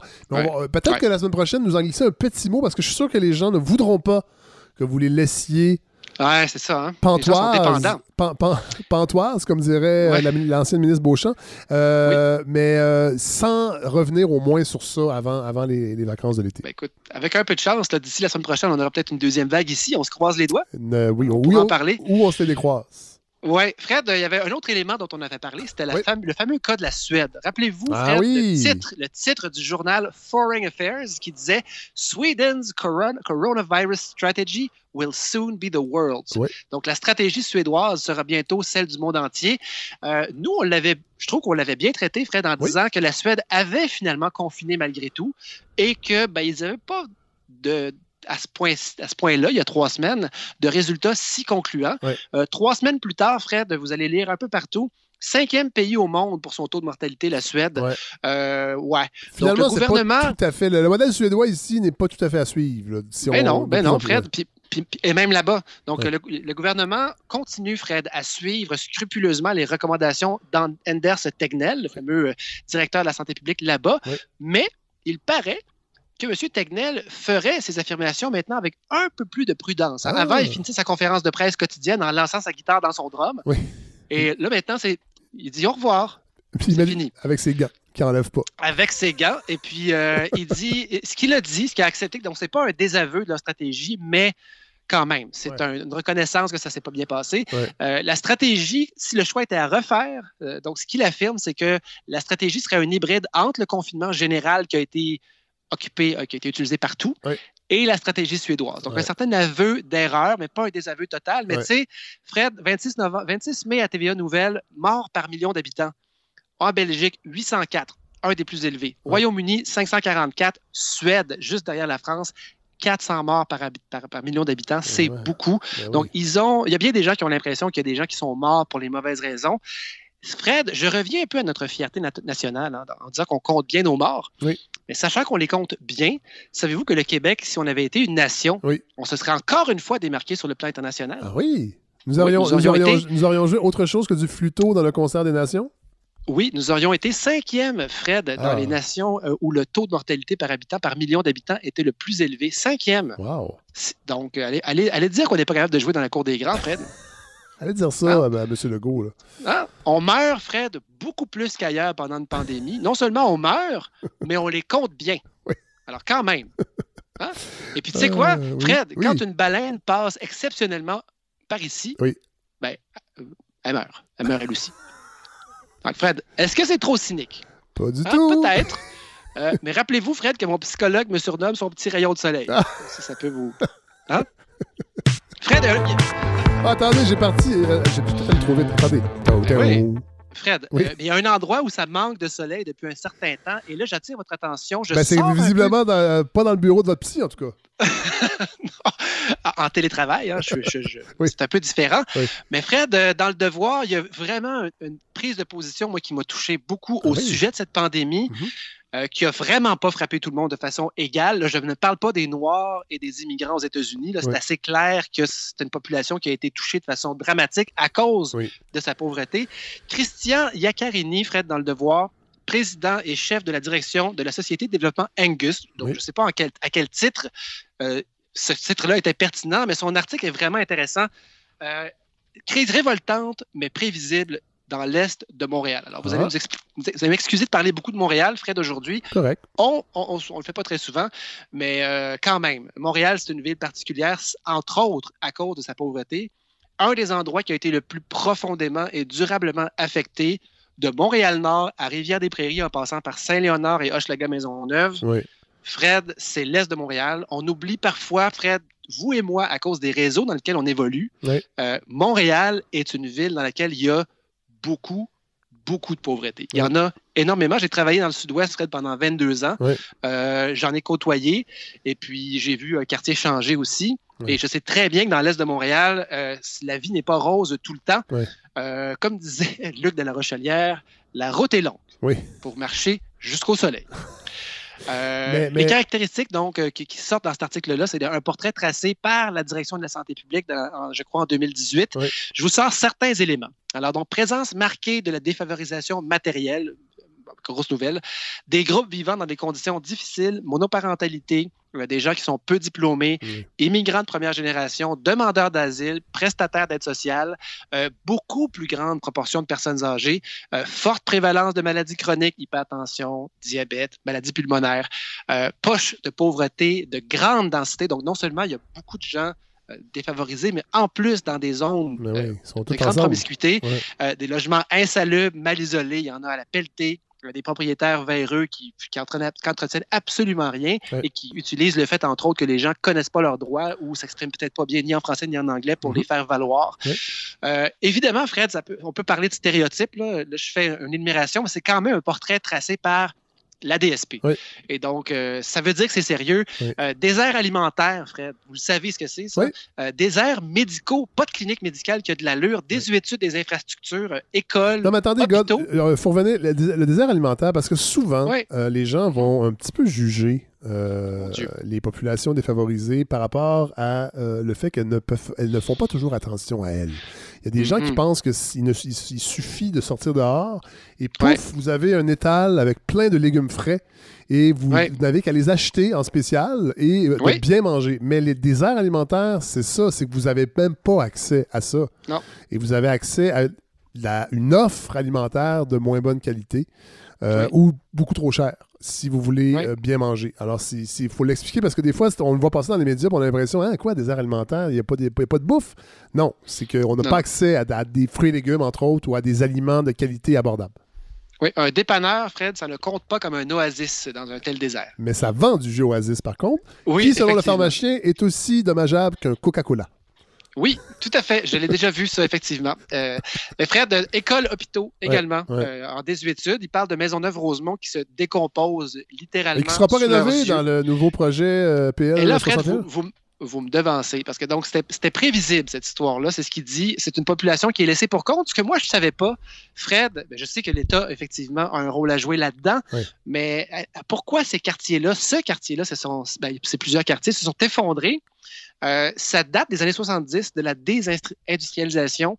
Euh, ces quartiers-là ont vu beaucoup d'industries fermées, euh, beaucoup, beaucoup de chômage, et on a laissé tomber ces quartiers complètement alors que se développaient plutôt beaucoup plus attrayants en termes de taxes et de développement les deuxième et troisième couronnes de Montréal. Et donc, on peut parler du métro aussi qui n'a pas été, qui a jamais été développé dans l'Est. Le REM qui se développe, est-ce qu'il va, qu'il s'en va vers l'Est? Si je ne me trompe pas, c'est beaucoup plus vers l'Ouest qu'on s'en va. Euh, Fred, ah, dans des endroits moins densément peuplés, mais sur le plan, euh, sur le plan fiscal pour euh, les terrains, en fait, et mm-hmm. la, valeur des terrains, c'est beaucoup plus intéressant que le REM passe vers l'Ouest que vers l'Est, visiblement. Fait que Fred, j'ai même pas besoin de parler, j'ai pas envie de parler du fait que ces populations-là euh, les CHSLD qui ont été le plus frappés, euh, c'est dans ces coins-là, euh, par la COVID, je parle. Moi, j'ai le goût de parler de l'avenir. le lien est trop facile à faire avec le projet de loi 61, Fred, qui vise à remettre le Québec sur les rails. Est-ce qu'on pourrait ajouter des conditions à tout ce béton qu'on veut faire couler? évidemment, moi, j'ai l'impression que de construire pour construire, c'est la façon la plus la plus élémentaire de faire rouler l'économie, alors qu'on avait un ministre il n'y a pas si longtemps euh, j'ai oublié son nom, Fred. Il voulait réinventer l'éducation. Euh, et, il l'a vraiment réinventé hein, au quotidien pendant, la, crise. Hein. Il continue, on reçoit des courriels contradictoires des anciennes commissions scolaires. Il se réinvente euh, aux deux jours. Et donc, la priorité qui, était, qui devait être l'éducation, ben, ça rime avec béton. Alors, évidemment, peut-être qu'on va se, se, diriger vers un béton, mais l'Est de Montréal serait, Fred, un territoire où il serait tellement tellement rentable d'investir à long terme. Puis là, des grands projets d'infrastructure, bravo, mais il y en a qui sont mentionnés dans cet article-là du devoir. Euh, prolongement de la ligne bleue, euh, une fois pour toutes. REM dans l'Est, reconstruction de l'hôpital Maisonneuve-Rosemont. Euh, établir une antenne de CLSC dans ce coin-là, euh, programme de rénovation Mais massive c'est- mais des ça, écoles, des logements. C'est des suggestions du monsieur de, de- de- de la corporation Angus, parce que dans le projet de loi, l'hôpital euh, Maisonneuve-Rosemont n'est pas prévu. Ben non, puis on le dénonce. rénové. Et même que le, le- le- le premier ministre Legault l'a avoué, euh, Mm-hmm. la majorité des projets vont être dans des circonscriptions caquistes. Donc, Ben oui. euh, message aux gens de l'Est de Montréal, pour la prochaine Ouais. élection, il se passera pas grand-chose pour vous, mais si vous votez du bon bord, il se pourrait que dans 6, 7, 8 ans, vous ayez vos infrastructures, mais il faut voter du bon bord. C'est là, peu Fred, ça. je vais, je, vais prêcher, un tout petit peu pour ma paroisse. Parce que moi, je découvre, je découvre avec ma, ma carrière sur 25 ans dans le CPE euh, à quel point on a un rôle à jouer avant la maternelle dans l'intégration des, des- des gens qui arrivent au Québec. Euh, donner une chance aux gens de prendre part à la société. Euh, J'aurais des exemples, Fred, à vous donner. Et des places en CPE, des places en service de garde de qualité au Québec, il en manque. Ouais. Il en manque énormément. Et si vous voulez revitaliser un quartier, oui, euh, l'hôpital, c'est important, les écoles, c'est important, mais s'assurer que dans des quartiers comme ça, il y a suffisamment de place et de réseau communautaire. On a parlé du capital social ici, Fred, comme étant un élément clé du développement. Euh, même avoir une place en CPE, c'est pas tout à fait suffisant, Fred, parce que les parents arrivent, ils sont timides, ils viennent, ils payent, ils payent leur, leur facture, Ouais. ils sortent. Et c'est seulement quand on fait un petit événement, un petit barbecue où on les invite, que là, finalement, on découvre qui ils sont vraiment. Ouais. Et euh, je vois là-dedans, moi, Fred, est-ce qu'on pourrait mettre quelques, quelques conditions à ces grands projets qui devraient remettre le Québec sur la route et en avoir quelques-uns qui ne serviront pas simplement à faire travailler du monde ici maintenant, puis étaler un peu le projet sur un peu plus longtemps? J'ai- j'ai- J'ai j'ai-tu espoir, Fred? Je, Oui. sais pas. Mais euh, oui, vous avez espoir, mais d'après moi, Mhm. c'est- on va voir. Là, le projet n'est pas encore adopté. On, va en, on en a parlé euh, avec, euh, avec euh, un professeur de droit, entre autres, sur l'aspect plus Mhm. juridique. Là, il va y avoir des amendements qui sont apportés. Là, aux dernières nouvelles, on est en fin de journée jeudi. Les partis Mhm. d'opposition euh, refusaient, en fait, de, de- de- le- le- la, la proposition du projet de loi 61. On ne sait pas s'il va y avoir un baillon ou la session parlementaire va aller au-delà du 12 juin. Mais Fred, est-ce que ce sera un baillon ou un couvre-visage? Ça, c'est drôle. Hein, ça, reste, ça reste à voir. Oui! C'est peut-être moins pire. Je le pars encore. Est-ce que vous avez fini? Ben, j'ai fini, Fred. J'ai eu une idée en, en écrivant cette chronique-là. Et puis là, on peut dire que ma chronique est finie, mais Oui. c'est un laboratoire. hein. Oui, Alors, tout à fait. Je, lance l'idée, Fred, parce qu'il y a beaucoup de choses qui émergent organiquement. Vous êtes un peu un petit peu la caque des balados, Fred. C'est-à-dire, Oh. on avance, et puis si ça fonctionne pas, on, on change, puis Oui. on, on rentre des nouveaux chroniqueurs. puis Oui. Si ça marche pas, on les rappelle jamais. Si ça marche, on les, on les réinvite. On- Hey. Si on les trouve bons, si on les... Ben non, mais c'est ce qu'on fait, Fred. Oui. Vous m'avez réinvité parce que vous étiez content, puis il y en a d'autres pour qui euh, c'est pas, qui n'ont pas eu de plaisir en venant. Oui. Euh, très, rare. très peu. Oui. Mais Fred, savez-vous ce que j'aimerais? Et je ne sais pas si c'est possible et à quel point c'est ce serait tordu, mais je me disais des gens, tu sais, l'Est de Montréal, c'est une, c'est une région, OK? Oui. Mais des gens qui sont euh, qui sont pas des intellectuels reconnus, qui Oui. sont pas des gens euh, qui ont déjà un micro, des gens qui ont la chance. euh, tu sais, moi, je, un micro, c'est nouveau, là, mais j'ai eu beaucoup de chance dans la vie. Oui, c'est fragile. J'aimerais hein. ça, moi. Avoir oui, un micro, c'est que- très fragile, Godefroy. je, je sais, euh, je, le vis, je, vis la terreur au quotidien.